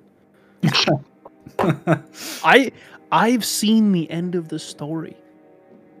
Like that storyline. I still don't trust Veyron. That's fair. I just I feel like he blindly following Pharaoh and it's like, dude, you already got burned once by Loth. And, and now you're following another god. Yeah, but if you think about it, that is in itself a cautionary tale. Blind faith will Yeah, never- exactly. never keep you safe. Yeah, and that was that was the thing. He blindly followed these people and he was like trying to get everybody else to do the same thing without any facts in it. It's like mm.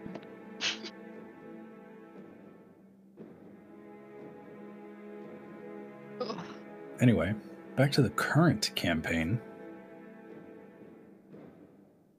Do you all have questions for each other? These are the perfect opportunities to ask those questions you couldn't ask during the game. Questions for the DM, questions for each other, questions for the void. When when Vice's skin turns blue, is his penis like a little bit darker blue or No.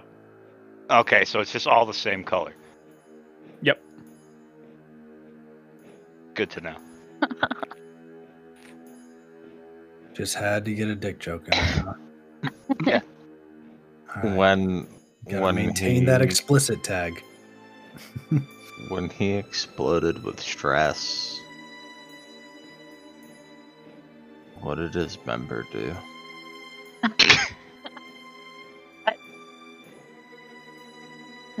Did the explosion of stress come from his member? I fucking hate you guys. I was I was looking forward to actual questions about Vice, and as per usual, you guys have let me down. That was one of my first ever questions. so, Vice, Uh huh. what do you think about the shift in your nightmares? They freak me, Xander, the fuck out. um, the fact that they're becoming even more targeted and like focusing in on Vice even more, and not even his past, but his psyche even more, is is just like it's so it, it obviously immerses me even further, but it's just so so weird to me. Like Yeah, that's exactly what you'd expect from something like that, especially because it seems like there is an external source, like an like another being in his fucking mind every night that he has a nightmare. Um but like it's it's just weird.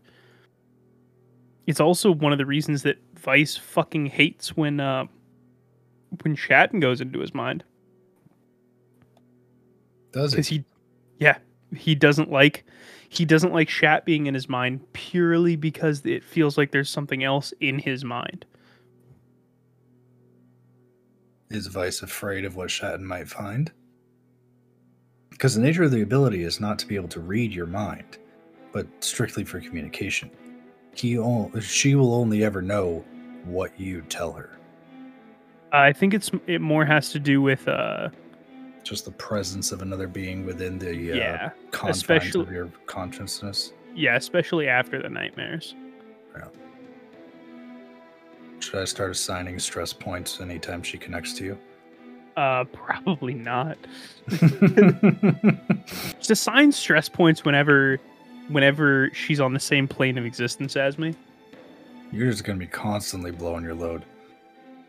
You know it. As long as we're on the subject of watchers, and John has walked away, Celine, what would your impression of Harrison be? Um, Like, I know we've kind of touched on this in the beginning of this episode, and you kind of went towards the whole necklace and your hesitancy to wear it. But, like, what do you think of Harrison as as a being, as an overseer? it's definitely interesting. Um, I kind of wish she wasn't so cryptic. I mean, I get why she has to be cryptic, but at the same time, it's like, um, trying to think. I don't think she has much of an opinion yet about her, considering she's only met her twice, and Spleen hasn't quite figured out directly way to talk to her yet. I don't really know. All right. I mean, you do have minimal interaction with her so far. Like she doesn't fully trust her, but that's because she doesn't know her. But it's one of those things where she feels torn too, where it's like, oh, I should trust her because she's guiding me on my journey. But at the same time, I've only interacted with this being twice. So Right. You've had minimal interaction. And the thing is, like, so Moss kind of figured this out in uh, his interactions with his Watcher. Um, it's not necessarily that the Watchers are cryptic, but that their knowledge is limited. You know, Yeah. each Watcher only oversees very specific aspects of the realm and are literally unable to see beyond those aspects. So, asking questions that are outside of their purview, they're just they they literally don't know. Yeah. That's why I haven't quite figured out how to interact with her in the correct way yet because I really don't know how to do that. And it makes sense, you know. Celine, whether whether it's you or Celine, not knowing how to interact or ask the right questions of Harrison, it makes sense. You've had such limited contact with her that you know anybody would still be trying to figure out how to pull that one off. I mean, hell, even Moss is still trying to figure that one out with his watcher. Speaking of which, Moss, you've had some more direct contact and even ask the name of the watcher who has given you your brand. Yep. What are your thoughts regarding these interactions? Well, I think because of well, some of the things we've discussed, you and me, the Watcher has kind of picked the worst person to give the brand to. Did he though? Not necessarily. Because yes, you and I have uh, you you and I have had some you know off-screen conversations regarding Moss and his personality and the Watcher that he is now bound to. like in some ways, in some ways, Moss is like right on board. In other ways, he's well, as he's already mentioned, Moss doesn't like killing people. Right. He doesn't like killing people. You haven't had to kill a person yet. I mean, you've done it, but I don't think you. I, well, no, yeah, you dealt the killing blow. Hmm. Yeah, session zero. You killed the owners of the orphanage. But yeah, it doesn't mean that you like it. But yeah, in some ways, Moss is the worst person for this watcher to have bound himself to. But in other ways, he is the perfect person to have done it. Yeah. I mean, I guess in a lot of ways he is because, like, the owners of the orphanage, it was kind of justified. Exactly. But as you may have noticed in your conversations with this watcher, he doesn't care how short a string is. All that he cares about is that it has a start and an end. That's it. And like that might sound heartless because you know you might see you know some life strings that are incredibly short, like they end almost as soon as they begin. But such is the balance of life. Hmm?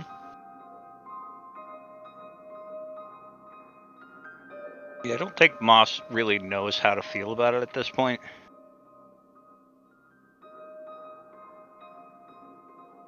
Yeah, that's kind of where I'm at with my watcher. She doesn't know how to feel yet.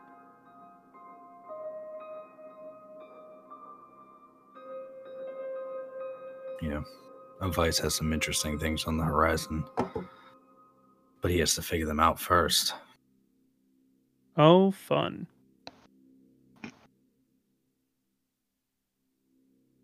Gurn, on the other hand, you ain't got no watchers. Mm, no, sir. You are a being of might and anger and not- wooden splinters. I'm not exactly sure that's Yeah, true. We did find a scroll that was the same word over and over and over again. You, You know, kind of like Gurn. Gurn. Gurn is a watcher. He just doesn't know it yet. Imagine.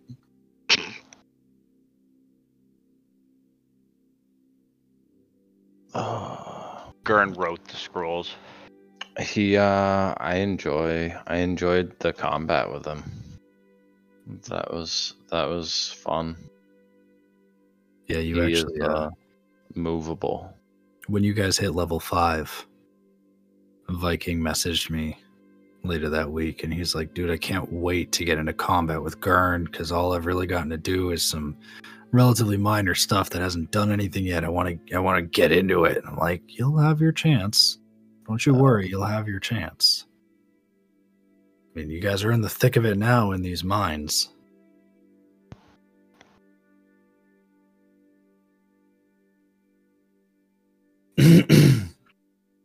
How many uh trees are left?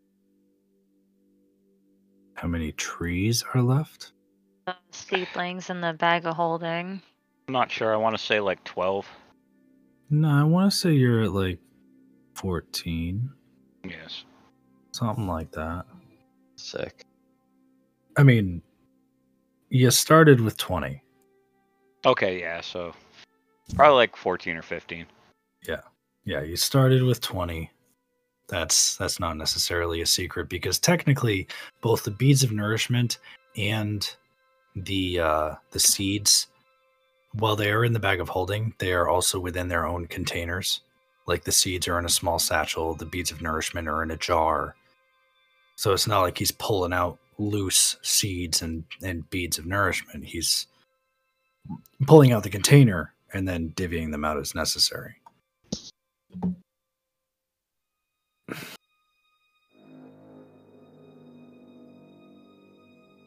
Handouts, bag of holding. You are you have 14 left. 14. At least that's what you have. Yeah, no, I've no. take I've I've taken them off as I've used them. Yeah, Yeah, you're looking at you, you got 14 of them left, which is a sizable amount. You know, that's Hmm. that's 14 long rests where you definitely, you know, if you're ever in a situation where you definitely need shelter or protection, you know, that's the way to go. No, I mean we have a bard, so we get Linneman's tiny hut soon. Yeah, yeah, you've got a bard. What's that? The It's- Lindman's tiny hut. It, it's a spell that kind of does the same thing the trees do, not exactly the same, but kind of. It's what the trees were initially based off of. Hmm. I wanted a way for you guys to have that spell without having that spell and having it be more overtly protective. So, like Leomund's tiny hut can be designed to be invisible against its backdrop. Um, the tree cannot.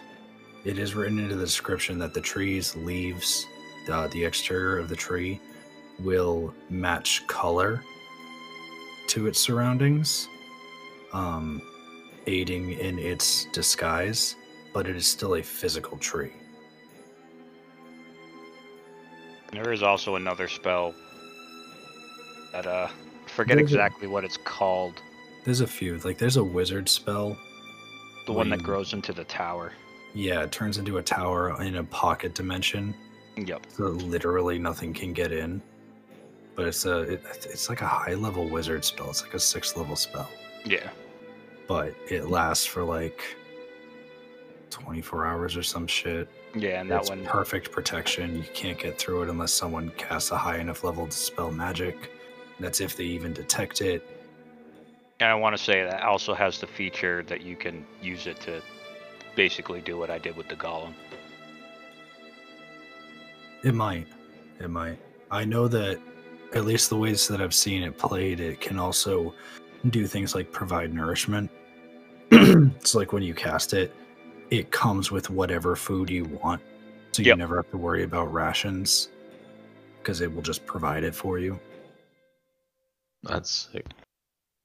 Yeah. It's like, a I said, it's- fucking home portal to a fucking dimension where it's Pretty just much. fully stocked Yeah, pretty much. and It's- only it's a- it's a home. by your party members. It's it's designed to be a home, you know. It's a it's a portable house.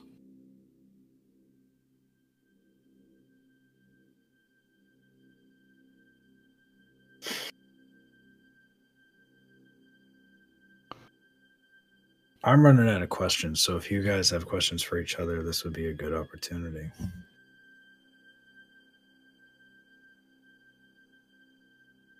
Mm.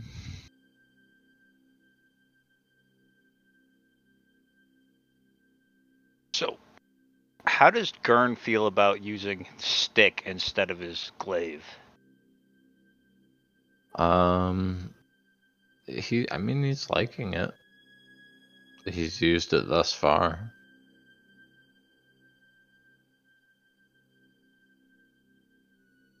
Does he like the fact that it allows him to get up close and personal? Yeah.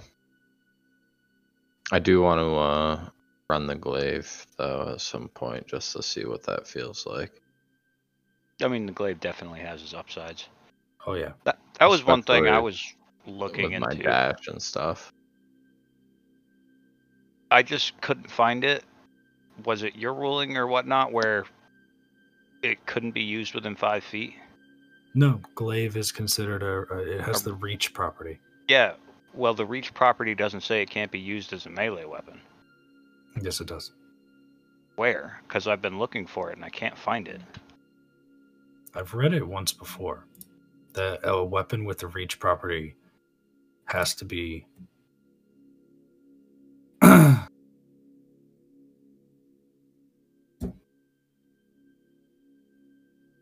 Type. Weapons. Reach. So like Most the glaive and the lance both have the reach property. Reach. This weapon adds five feet to your reach when you attack with it, as well as when determining your reach for opportunity attacks. See making an attack. So, the lance. The lance has disadvantage if you're within melee. That one I did know. The lance makes sense. That may have been where I drew it from. Was the fact that the lance has that property but a glaive is as well. It's a blade on a pole. It's effectively a pole arm, but yeah, no, I, like I said, like I was just trying to look into it because technically there are certain. I think a quarter staff can be used as a reach weapon too, uh, depending uh, on rulings. But it's like with something like that, it's more how because a lance only has a short like thing on the end of it, and then the long pointy thing, whereas a glaive's kind of like a staff with a blade on the end. So someone that knows how to wield one yeah, wouldn't have disadvantage. They'd Yeah, just be wielding it differently. yeah. right here.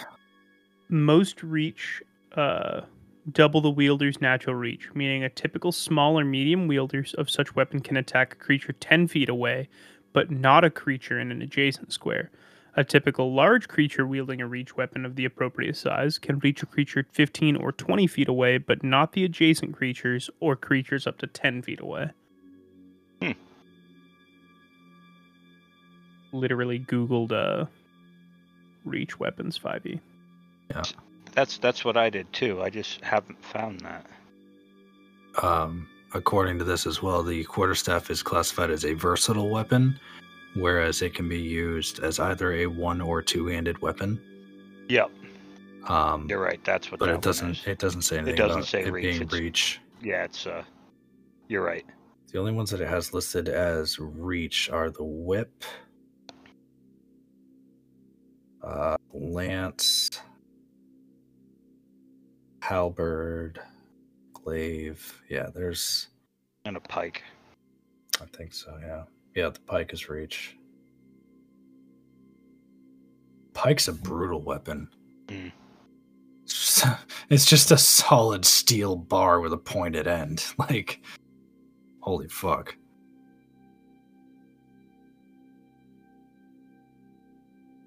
Yeah, I mean, I guess that would fall under, you know, a DM ruling or not, but it's just i- in my head, a glaive is the handle is too long to No, that's prof- that's to fine. proficiently use within melee.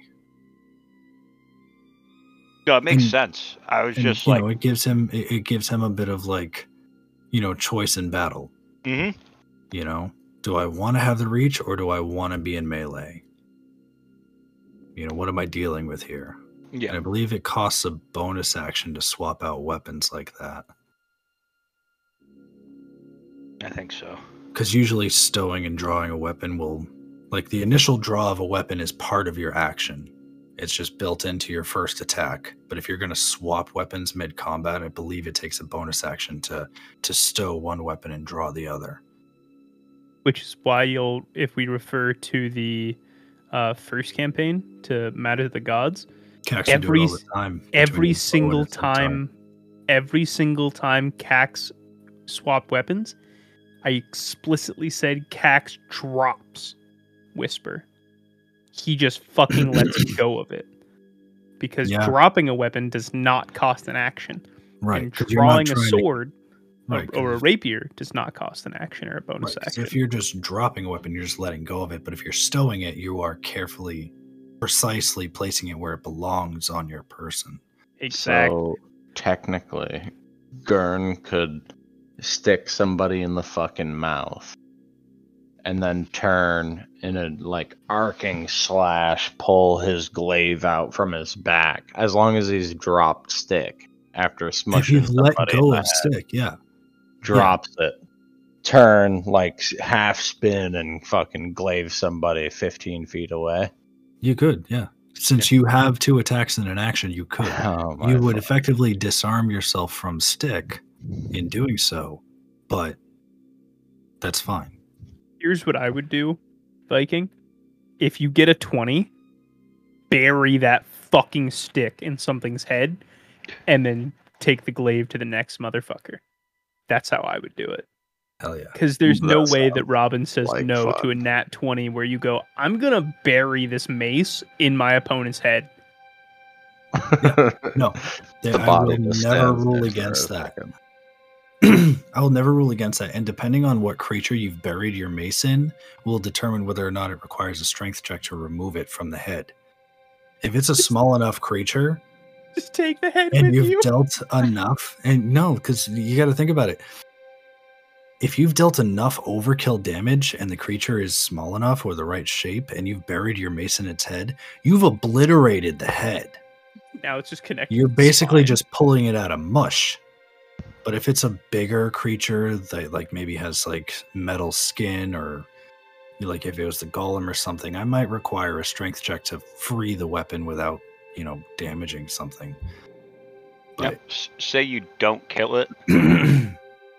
But Does it at least get disadvantage on like intelligence saving throws because it definitely has a concussion?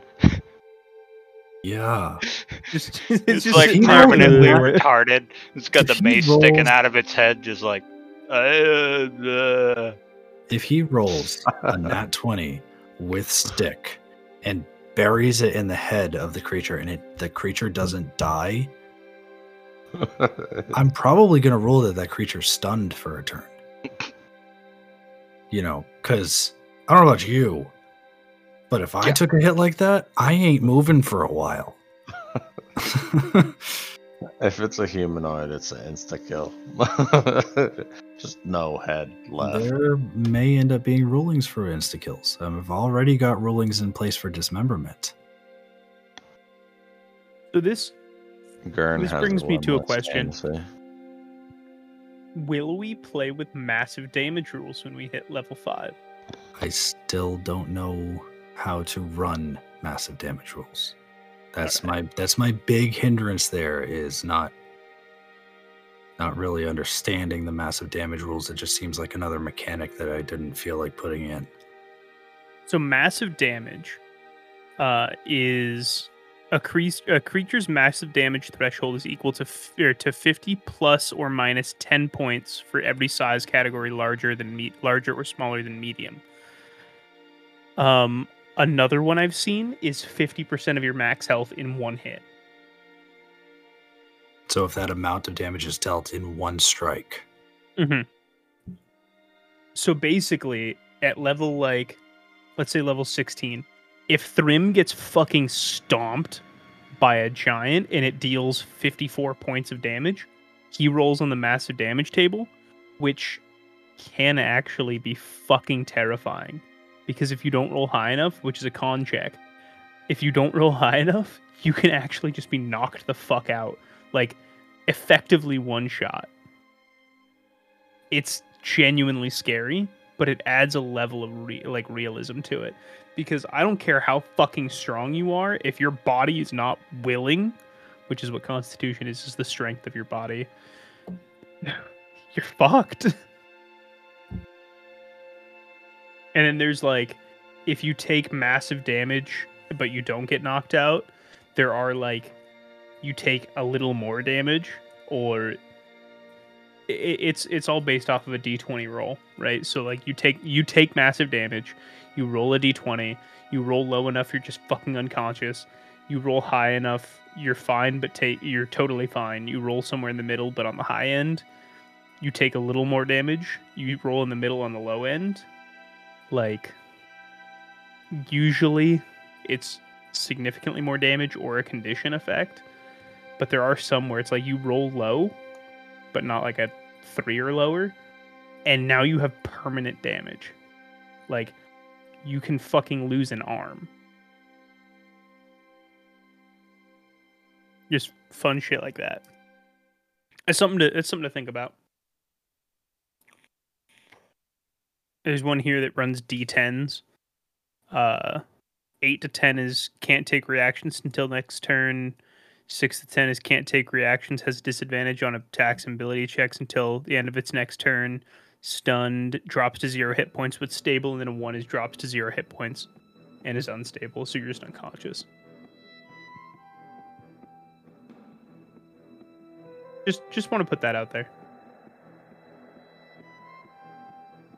You really just want us to all die at some point, don't you, Xander? I want a rotating party. This I is- want at some point at least two player characters to die in this campaign. All right, Dude, Not gonna it's lie. already been incredibly possible. Shatton Well, yeah. almost did.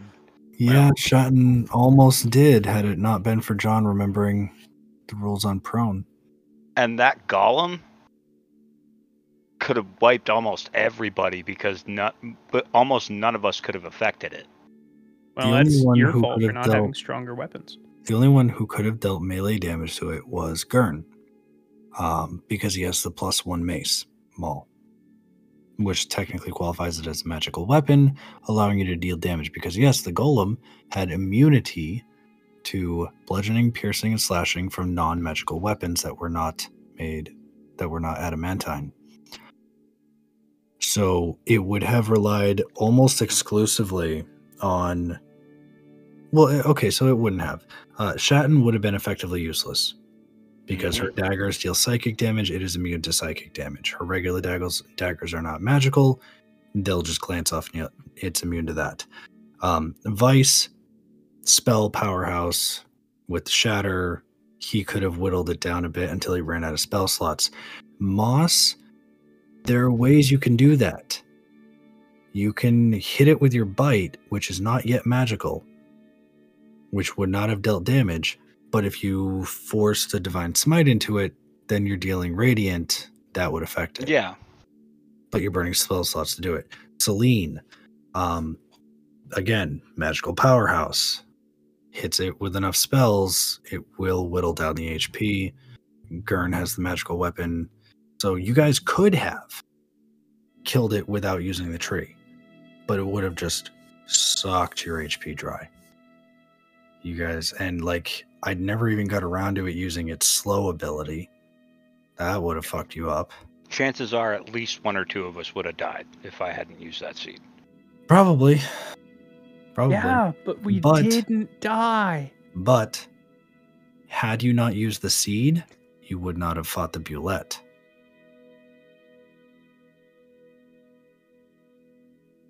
But the Bulette popped up before I used the seed. The Bulette had begun to pop up before you use the seed.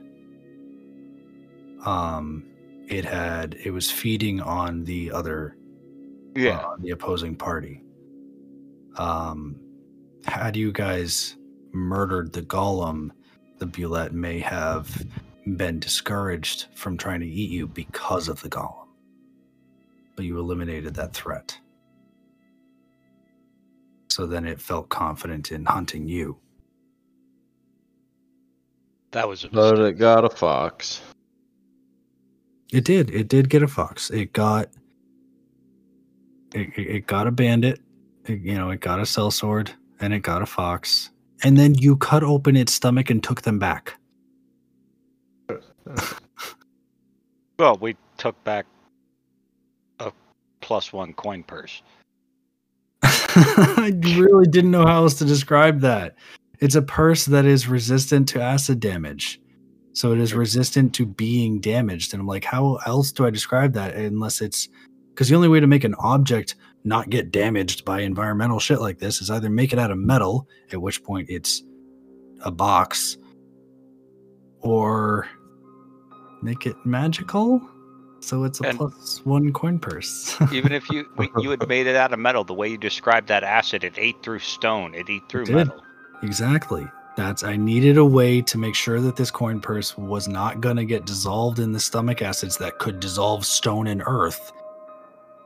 Because you got to, and you know, We should have filled it with. of course, I had to describe the stomach acids as being that strong because the bulette is literally a land shark. It burrows through the earth and is most likely in that process going to swallow earth and stone. So its stomach acids need to be strong enough to do so.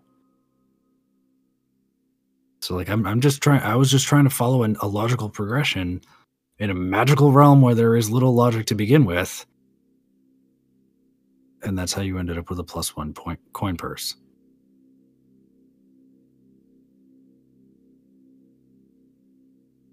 So yeah, there's that clarification.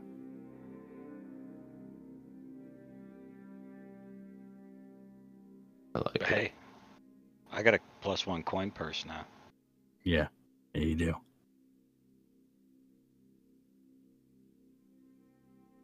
You got a Make it plus one coin purse. Make You it into gotta- a hat. You you got a plus one coin purse. Gurn got a stick. Vice got trauma, and Celine got a glow in the dark necklace. Ice doesn't get anything but trauma. Yeah. Welcome to my campaign, Nix. Hmm.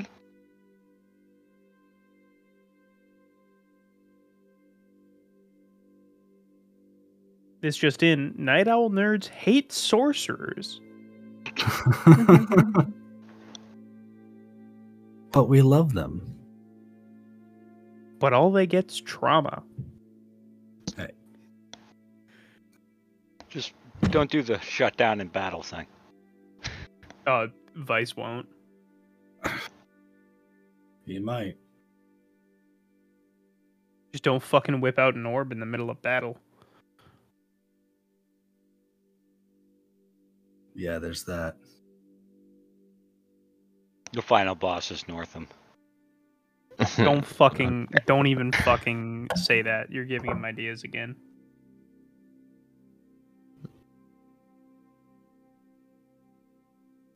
You have to fight him in your nightmares.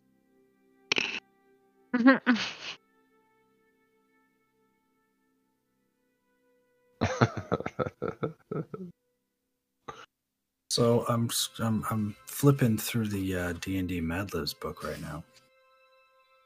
Had some good ones. and I still want to do that quite a one shot where I.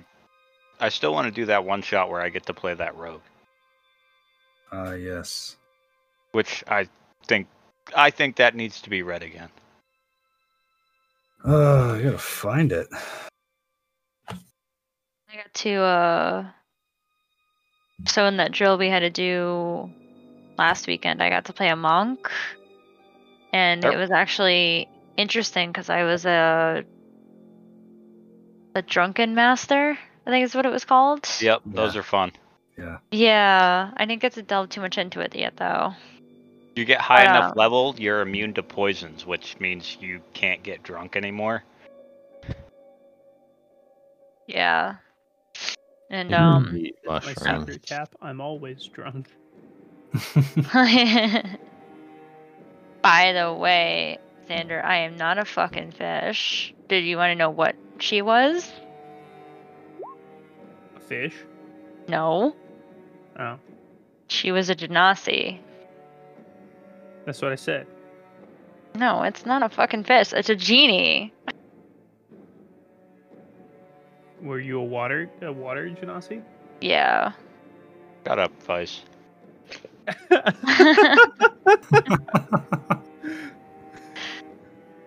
Look, it's not my fault that, that it took you that fucking long to figure out Vice was a water genasi.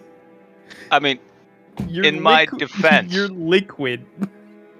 in my defense, the one thing that was throwing everything off was you changing color with your moods. yeah, that was throwing It's me off. stress. Because I know, but there's actually a race that does that. Oh, Yeah, it's a s- it's a type of elf too. oh, fun. Which race? Yep. Ah, fuck, I forget what they're called. Yeah, But there Vice. There is Vice's an elf mother- that like changes Vice's- colors of their skin and things like that with their mood. Vice's mother is a half elf. Wait, are you? Fuck, that's the, that's the race that Cody picked for uh for the for the drill. I know which one you're talking about, John. Come on, Starts with an E. yeah, a ladrin. Mhm. Something like that, yeah. Me, It's a let me- ladrin. Let me get to this bullshit. Yeah, it took me reading up unfucking water genasi for me to figure out what the hell you were, Vice. And I was like, oh my god. yeah, yeah, Eladrin. Eladrin, the, the color of their their person, skin, clothing, whatnot matches whatever season they are affinity they have an affinity for, or whatever season they're in right at that time. But it also shifts with their mood. Yeah, that makes sense. So right now the consensus is that uh, Vice is a water genasi. Yeah. Okay. Yeah. Well, at is, least is part. the consen- is the consensus that Vice is still also a bard? No, well, that, yeah. That's been, that that was gone since like episode like game one. Oh. Like I, I pegged that one immediately. You are known for pegging things immediately. True. Um, entirely unrelated. John, did you? I, I found the one about the rogue you wanted to play. Do you want me to read the whole thing or just the line on that rogue? no, the whole thing, because the whole thing is golden. Okay. Hang on. I just want to put it into just put it out there. When Robin asked me for a character name, like, "Hey, what's your character's name gonna be?" It took me what was it, less than sixty seconds to come up with a name. Yeah. and it's because it's a play on words. I love it. anyway, go ahead. So what John has requested is one of the D and D Mad Libs that we did a long time ago, uh, titled "A Sampling of Adventurers, Part One." That we did agree should be turned into a one shot. at some point. If you're scratching your taint trying to pick an adventurer, here are some clandestine types that you can choose from. Fighter. You are strong, magnificent, and ready to lure. You are a master of seducing with weapons and are ready to crawl into battle to defend the infinity. Wizard. You are a bookshelf of the arcane arts. Your intelligence makes you an amazing teammate with an interest in finding compound bows and scrolls to enhance your power. Cleric. You are a healer and a succubus who harnesses divine wine. You are often called on by the potatoes you worship to undertake prolapsed quests. Rogue.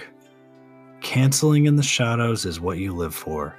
You are a scrotum stabbing scoundrel and proud of it.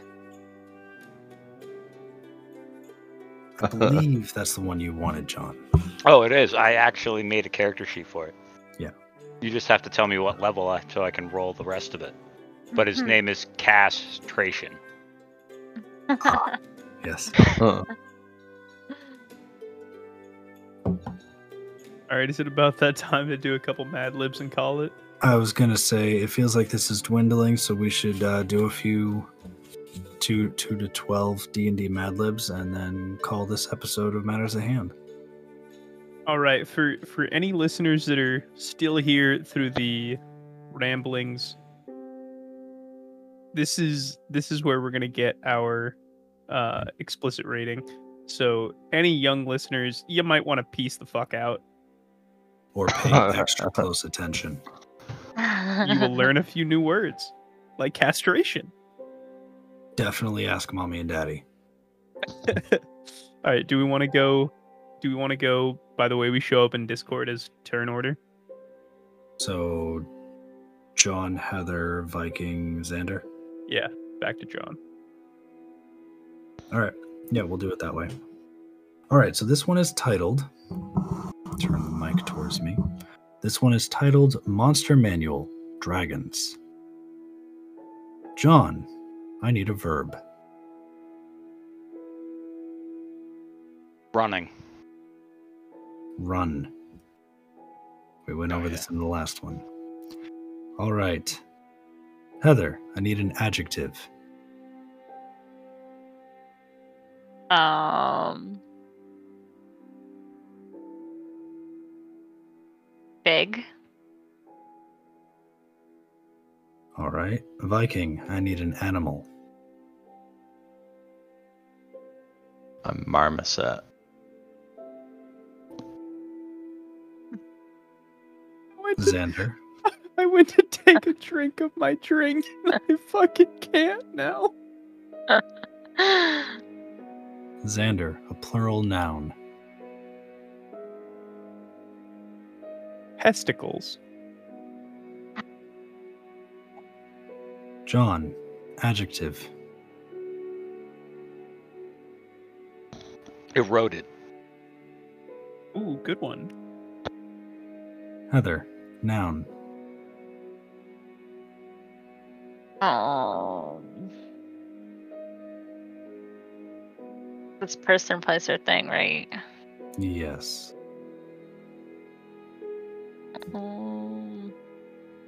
Fields. Field. Yeah, field. All right. Viking, verb. Stroking his beard. Thinking. Leap. Xander, Mhm. adjective. Prepubescent. John, color. Fuchsia. Heather, occupation. Uh, gynecologist. Oh my god. I think you broke Zandy. Viking, verb.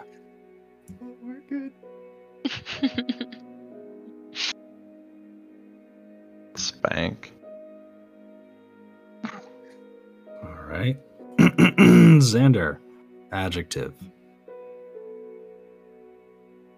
Sheepishly would not be an adjective, would it?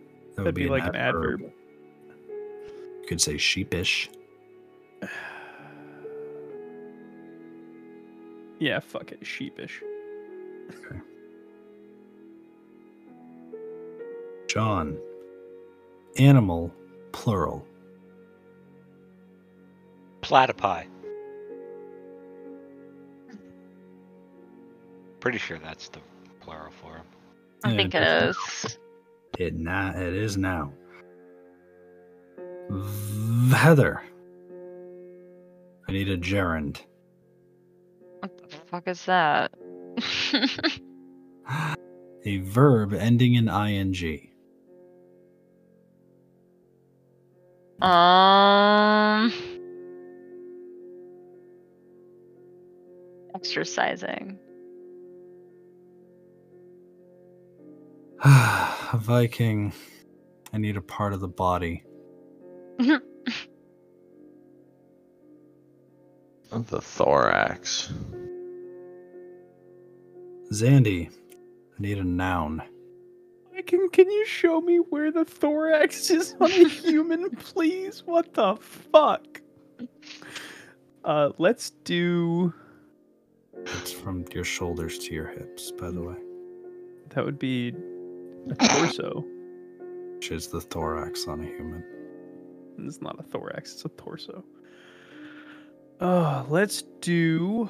Which I think it's shoulder to the bottom of the rib cage, because below that is the abdomen. Yeah, actually, the bottom of the neck to right above the. uh Yeah, to the to the solar Genitals. plexus, effectively. Something. Anyway, yeah, noun. Would that would mayor of Hastholm be a noun? the entire phrase? You just say mayor. That that's more of a title, but you could just say mayor. Nah, that's too much. Basketball. mayor of Hastholm basketball. Yeah. Okay. I like that transition. Well, did you not know? Th- This is something that I didn't expect anyone other than Xander to know. The mayor of Hastholm is Michael Jordan. Oh. Oh, thank God that's not canon. John. It's my head canon. Okay. John, I need an exclamation. Pterodactyls?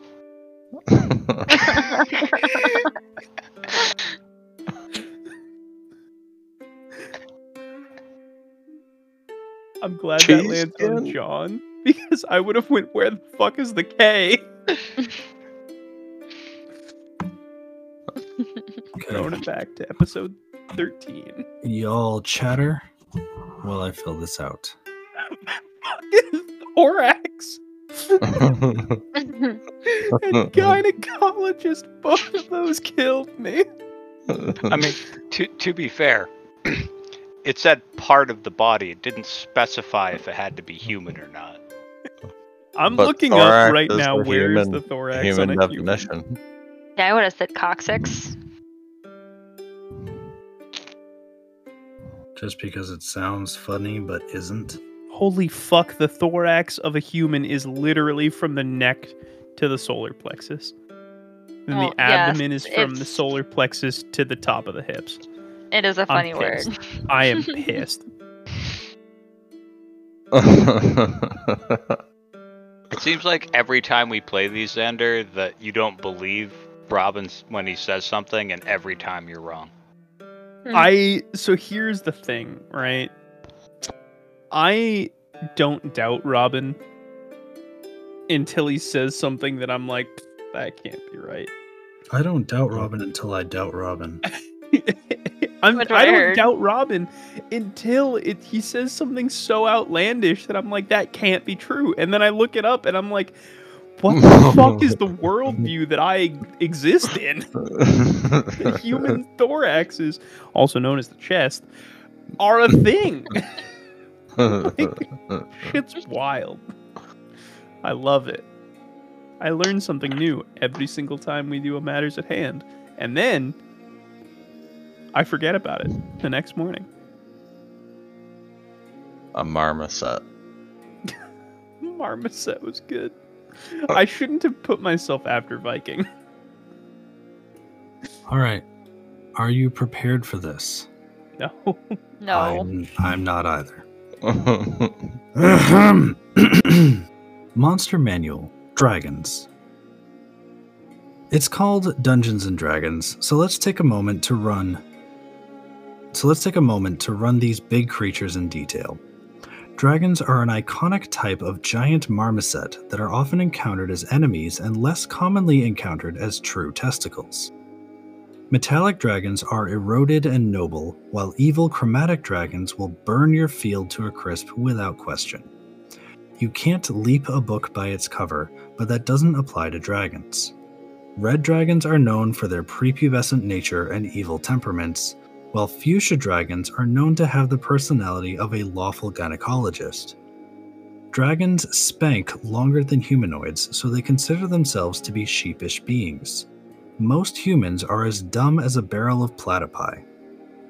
But no matter what type of dragon you meet, one thing is certain exercising exercising one face to thorax will be a basketball to remember. Pterodactyls? I mean, to be fair, most of that checked out. Most of it did. The metallic dragons are eroded and noble. The chromatics will burn down your field. Red Dragons dragons are known for being longer than prepubescent. they have a prepubescent temperament.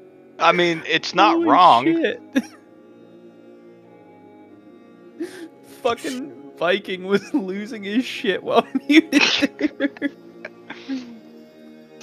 Dragons spank longer than humans. it's a fucking known fact. All right. Ready for round two? Oh, Round two. All right. This is titled The Second Campaign. All right. Same order as before. Send it. John.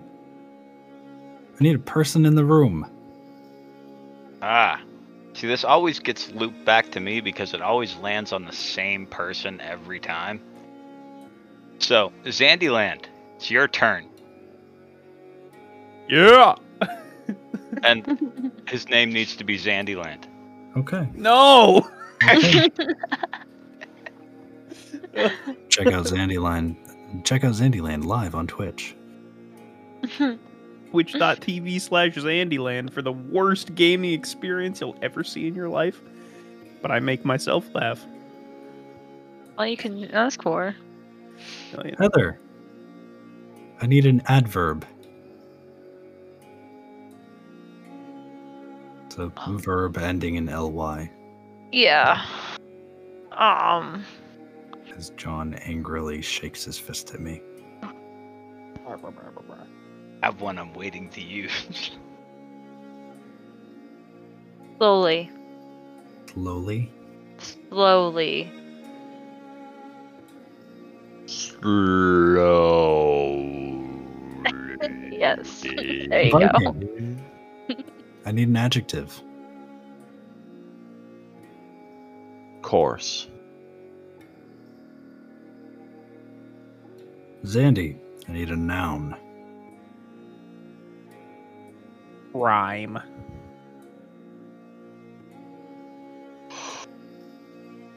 Rhyme.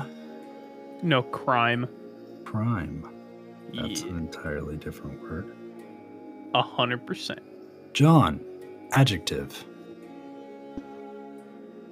I'm gonna go back to an old favorite because I really like this word. Iridescent. That was a good one. It's one of my favorite words.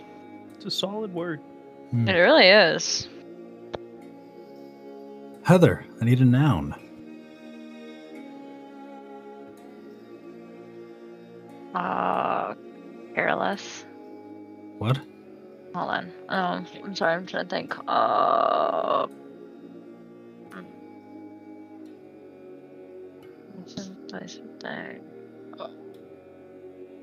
I don't know. Cat. Cat. Cats. Viking. I need an adjective. Kint. Toothless. Toothless.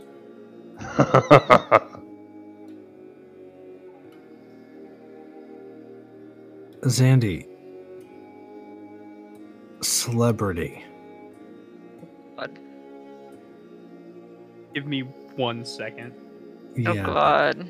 Who do we decide to call out Oh, on a publicized fucking, show? fucking boy, howdy! I am ready for this.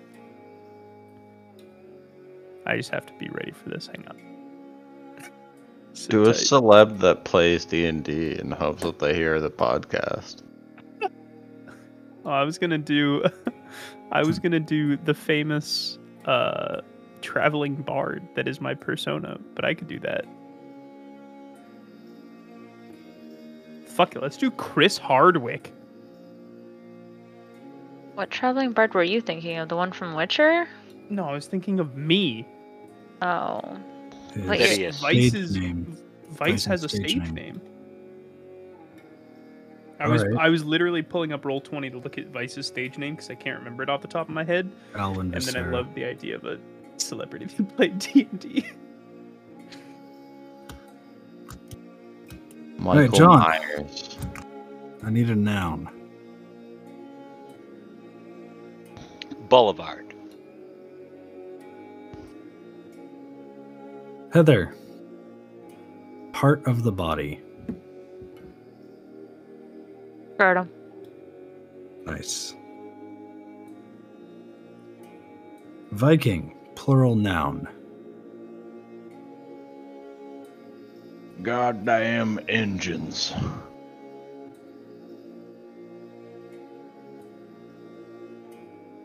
Sure. We won't get canceled for that. Zandy. I need a noun. Foul, What? foul, as in, As in water bird. fowl. Yeah. I was saying like foul odor. Yeah, but that would be an adjective. Uh, John. Number. Oh God, John's numbers are top tier.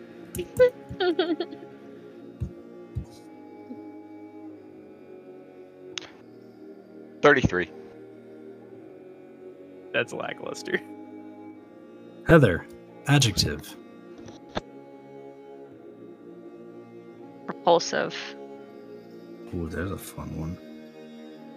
Don't talk about me like that. I was about to say the same fucking thing. It wasn't about you, it was about someone else. Gonna shoot myself in the foot on this one. Viking. Silly word. Hmm.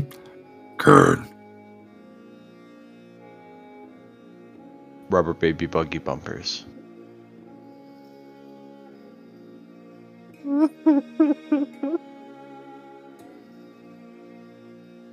Okay. And Zandy. I need a verb.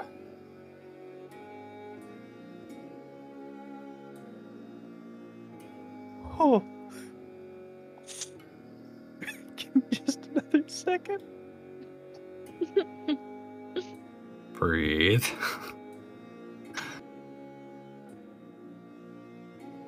Oh. Deitize. Or Deify. deify. Excuse Hey. me. Deify. That's what we were looking for. All I'm right. sorry. It's 2 a.m. Yes, it is. Chatter while I fill this out. Fucking rubber baby bucky bumpers. Uh, I'm not gonna lie. I was really hoping you were gonna say the silly word in, in Elmo's voice. I don't think I could say rubber baby buggy bumpers in Elmo's voice. Let's Sure hear you you can. try.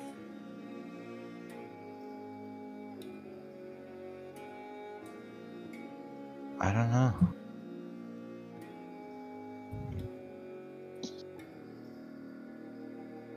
Now he's gotta test it out before he performs. He's gotta roll that performance check. Loves rubber baby bucky bumpers.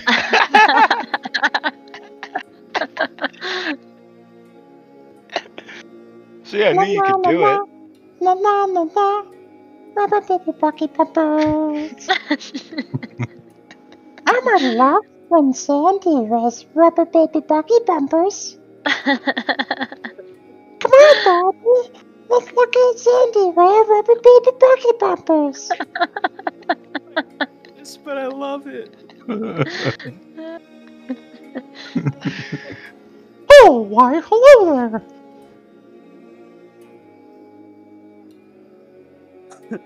oh my god. this is this is our campaign. We have a dude that looks like a Viking. they can make Elmo's voice come out of thin fucking air and terrifies me every single time he does it.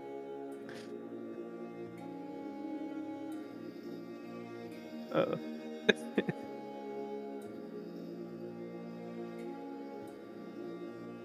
like, dude is the persona of a modern day Viking. and I love it.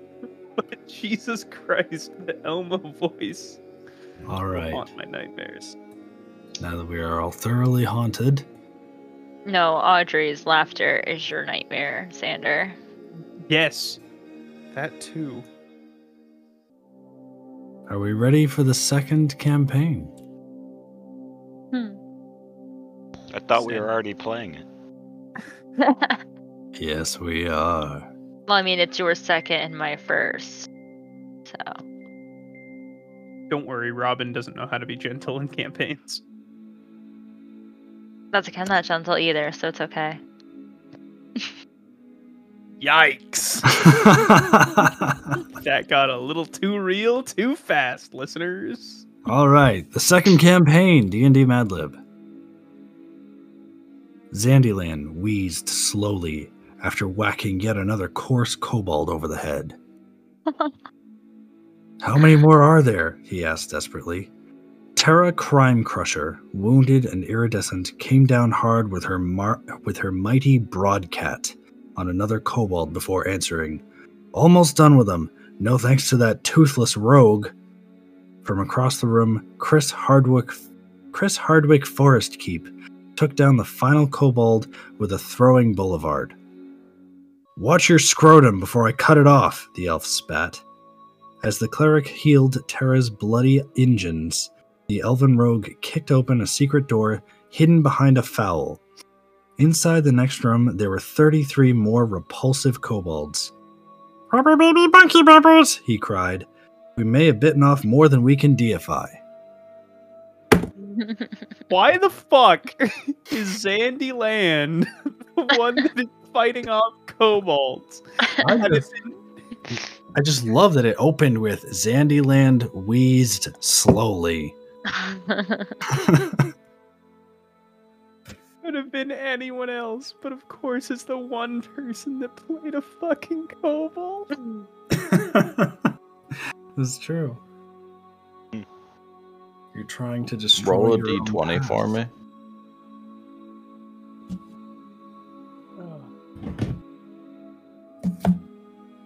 I can't escape him. he has Nope. become me.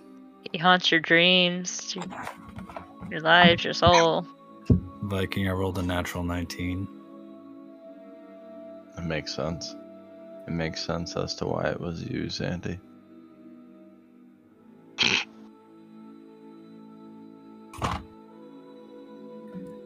That being said, do we have one more in us? Or is this it for the night? I'd run one more. Yeah, we can go one more. Run it back. All right, the next one is titled Master of the Dungeons.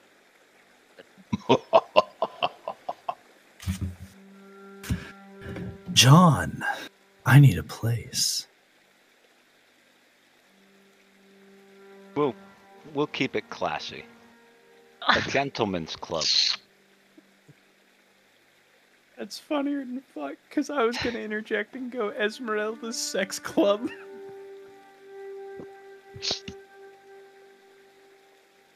Heather, I need a verb.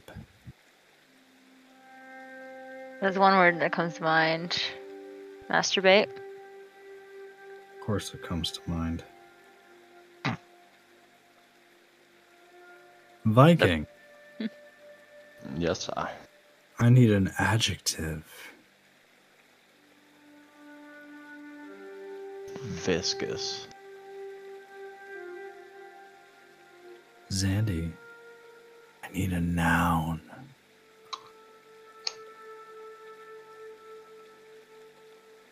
Let's put in harem.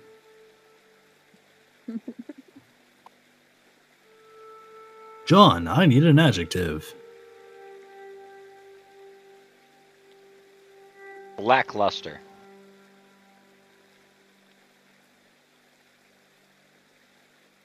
Um, luster is a noun.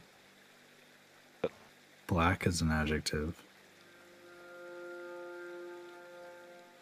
Unless you really want to use luster, the adjective form No. would be lustrous. Lackluster. Lackluster. A hyphenated word. Blackluster.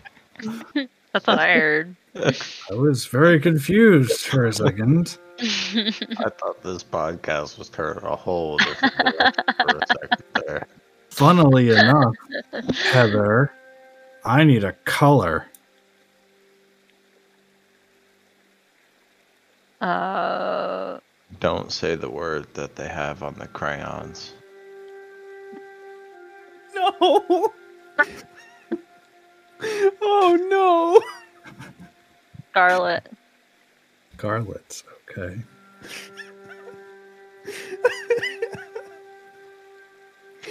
Viking, I need a noun.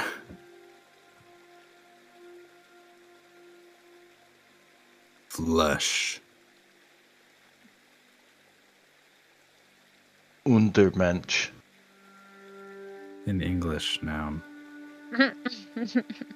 Come on. I'm not playing alternate languages if I don't know what the word means. It just means like subhuman. Really don't think Sus. it does. Yeah. Undermensch means like mm. underman. Th- that's that's fair. Germanic English is a Germanic language, but let's let's please stick with oh, Okay. English. All right. Just because I, I want to avoid certain potential connotations. Lowly. A, a noun. If you want to go this route, we could go with something like serf. I mean, I've got one. If I have one that's just perfect, if you'll allow me, Viking. Yeah. This one is for you, Zandy. Daddy?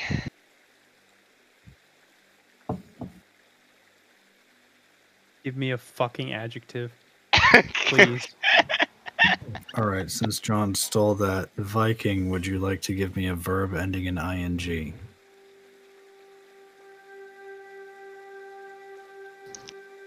Coming. Please tell me the next mm. word is an adjective. Zandy. the next word is a verb. However, there are. You know what? Give me the adjective. I'll put it in. Suicidal. Oh God.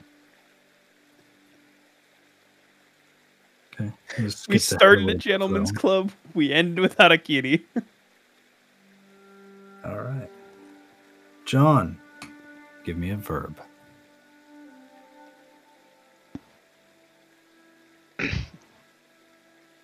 Gyrate. God damn it. Heather, give me a noun.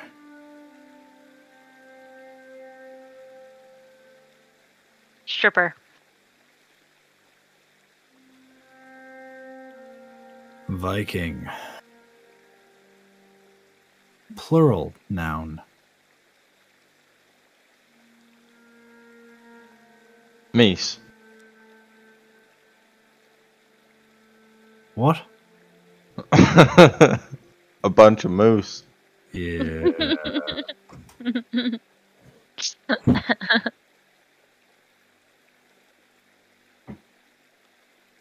Fine, I'll put it. Meese. Yeah, I'll go with it. It's painfully incorrect and it hurts me just a little bit. Zandy, give me an adjective.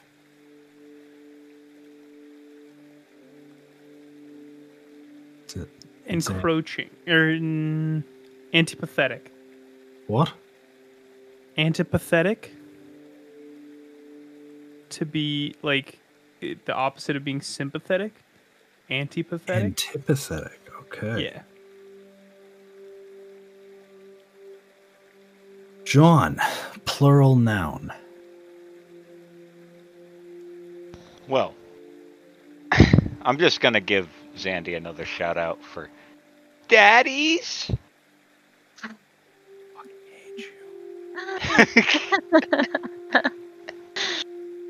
Ninety percent of the time, John, I love you. this is one of that ten percent.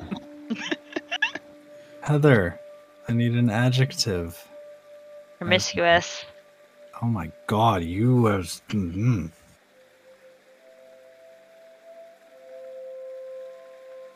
Noticing a theme with your words. I'm coming up with whatever pops in my head first. Good to know. Viking. I need an occupation in the plural. And keep it classy. This is a gentleman's club. Yeah. Affix your monocles, sir.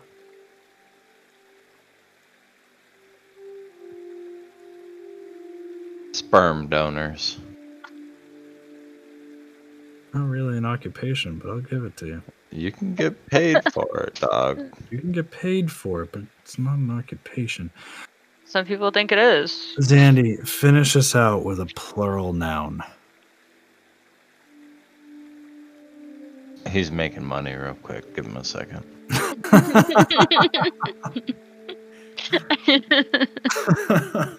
Tsunamis. Tsunamis. That's a fun word. Oh, we died in Not an if you ask apocalypse. the people of Japan. Tsunamis of come. All right. Y'all chatter while I painfully fill this one out. Fucking daddies. Couldn't help it. Hate you. Especially because if if you had a word that I that you hated as much as I hate daddy, I also would have used it.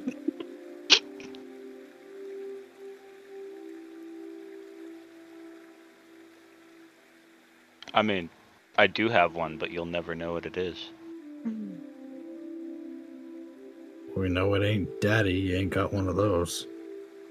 Jesus Christ! Oh God. Fuck, oh man. Emotional damage. we know that you have plenty of that, as do most of us here. Christ. Actually, I'm pretty sure all of us here. Yeah. We're all choosing to spend our Saturday night into Sunday morning doing this. We might have some emotional damage. At least we're all together. And you can't say we're not having a good time. Yeah. having that a good time. Having a good time. It's been a while since I've done Mad Libs. I'm It's just been a saying. While. It's only 213. You guys have another one in you? Yeah. Yeah. If Robin will let us burn through four. I've got one more. That's if we don't break him on this one. Because he, he might have an aneurysm. So. There's a chance we cause him to have a fucking aneurysm. But you know what? Worth it. You're not the one that would have to bring him to the hospital. Hey, yeah, but I am also not the one that works at a hospital, so as as somebody that uh, dad Yeah. died that way, I doubt that's gonna happen. Oh my god. Oh no, he's right. I'd never make it to the hospital. At least not alive. You Anyway, My dad made it alive. He just had to spend six months there before he had like six more. Man. Uh, so all right. So this one is titled "Master of the Dungeons." Being a dungeon master is no walk in the gentleman's club. You have to meticulously masturbate encounters while staying viscous enough to go with the harem. It's particularly lackluster when you're a scarlet horn. So here's some wise daddy. Do play pre-made adventures. They are a great coming off point. Do not try to railroad or gyrate player characters into a corner. They will always take the stripper less traveled. Do do establish crystal clear meese for your players. Otherwise, they'll end up suicidal and confused. Oh my god. Yup. Do not overplan. Prep time is antipathetic, but you have to roll with the daddies too. Do relax. The promiscuous secret of DMing is that sperm donors don't need epic tsunamis to have fun.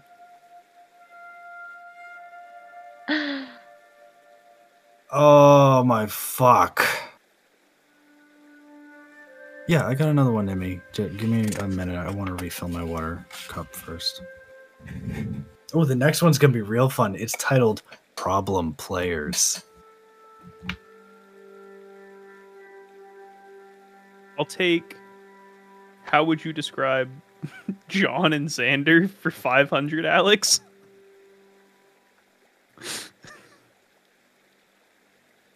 oh my god. Dude, shit's shit's wild. Good old instant iced tea. What does that even mean?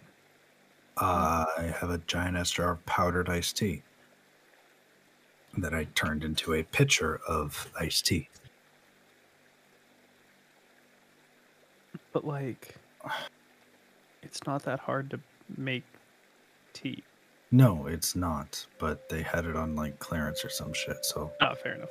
I was like, yo, I can make a whole bunch of fucking iced tea for cheap money and save the tea bags for when John's here.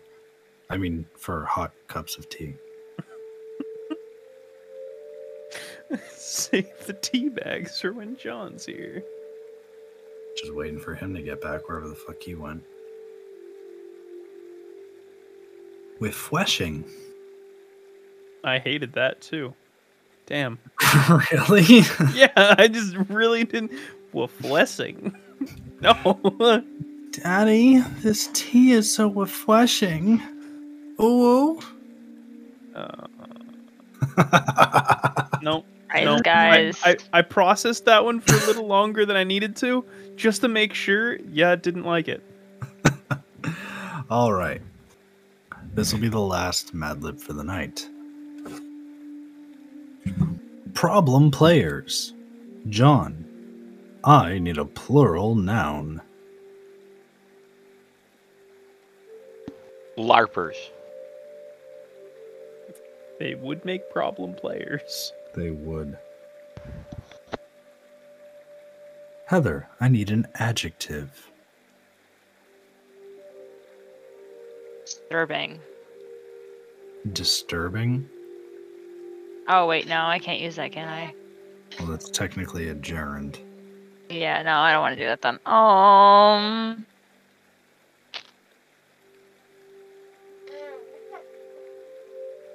I'll just say disturbed. So,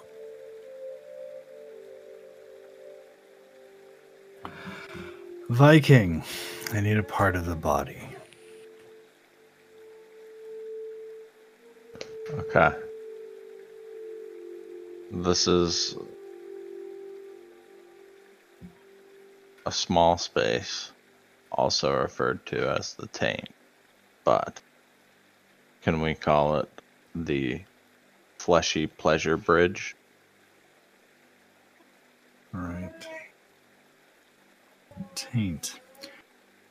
Xander, I need an adjective. fleshy pleasure bridge. Righteous.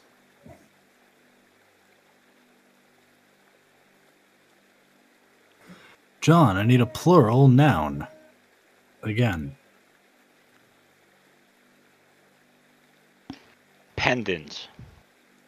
One more time. Pendants. Like a pendant on a necklace. Pendants.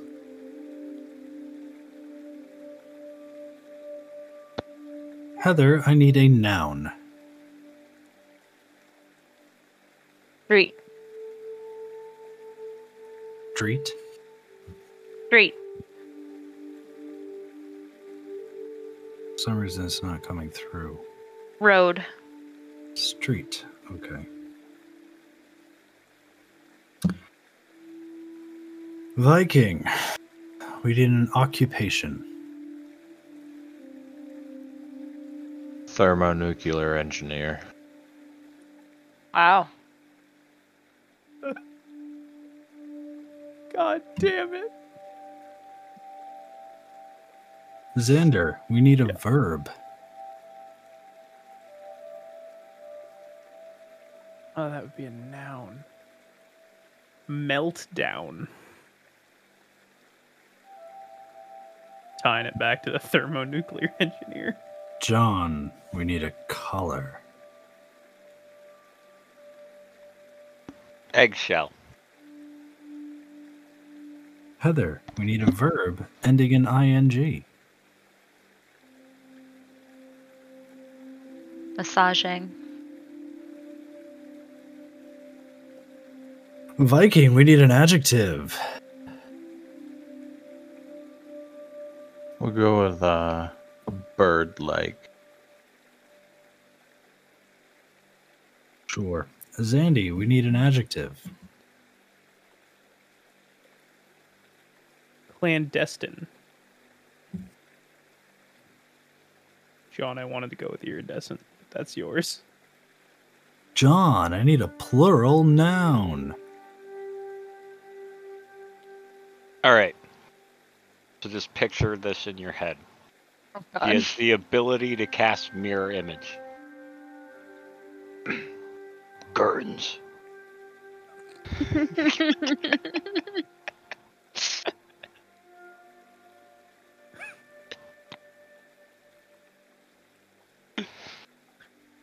That would be terrifying. Oh, now I know what I need to do. Viking, I need a plural noun.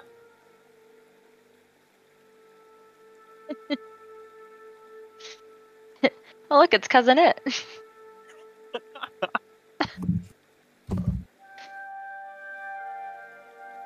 Raiders?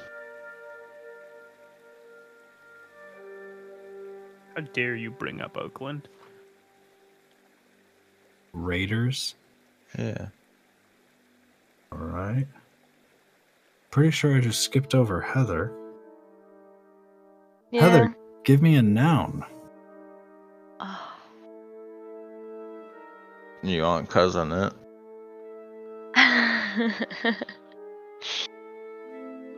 I don't think I could do that. That's copyright.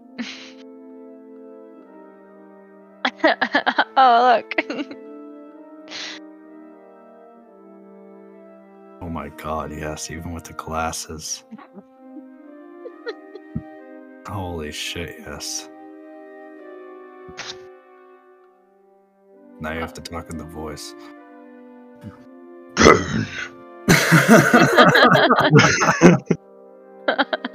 uh, yeah.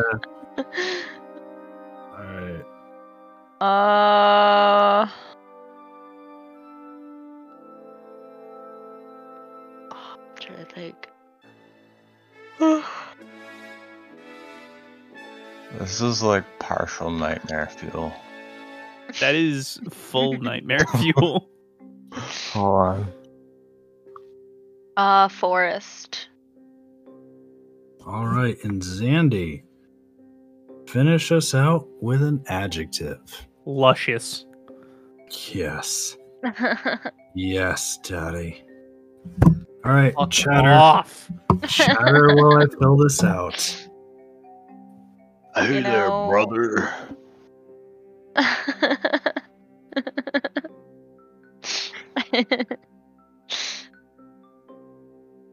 you know, I honestly can't think of any trigger words for myself right now.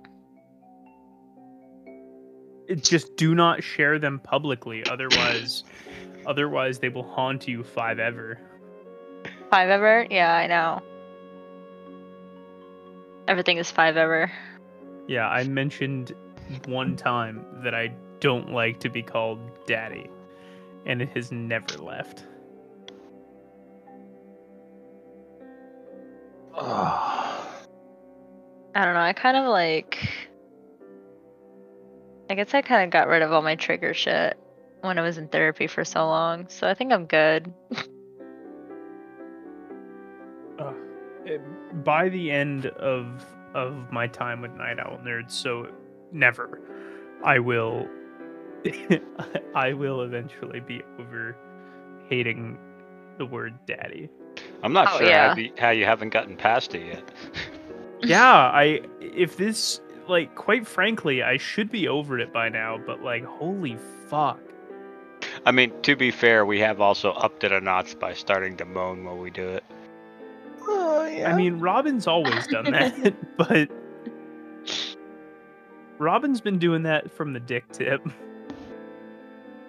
Well, yeah, hanging out with you guys is also a factor too, to the point where like nothing phases me.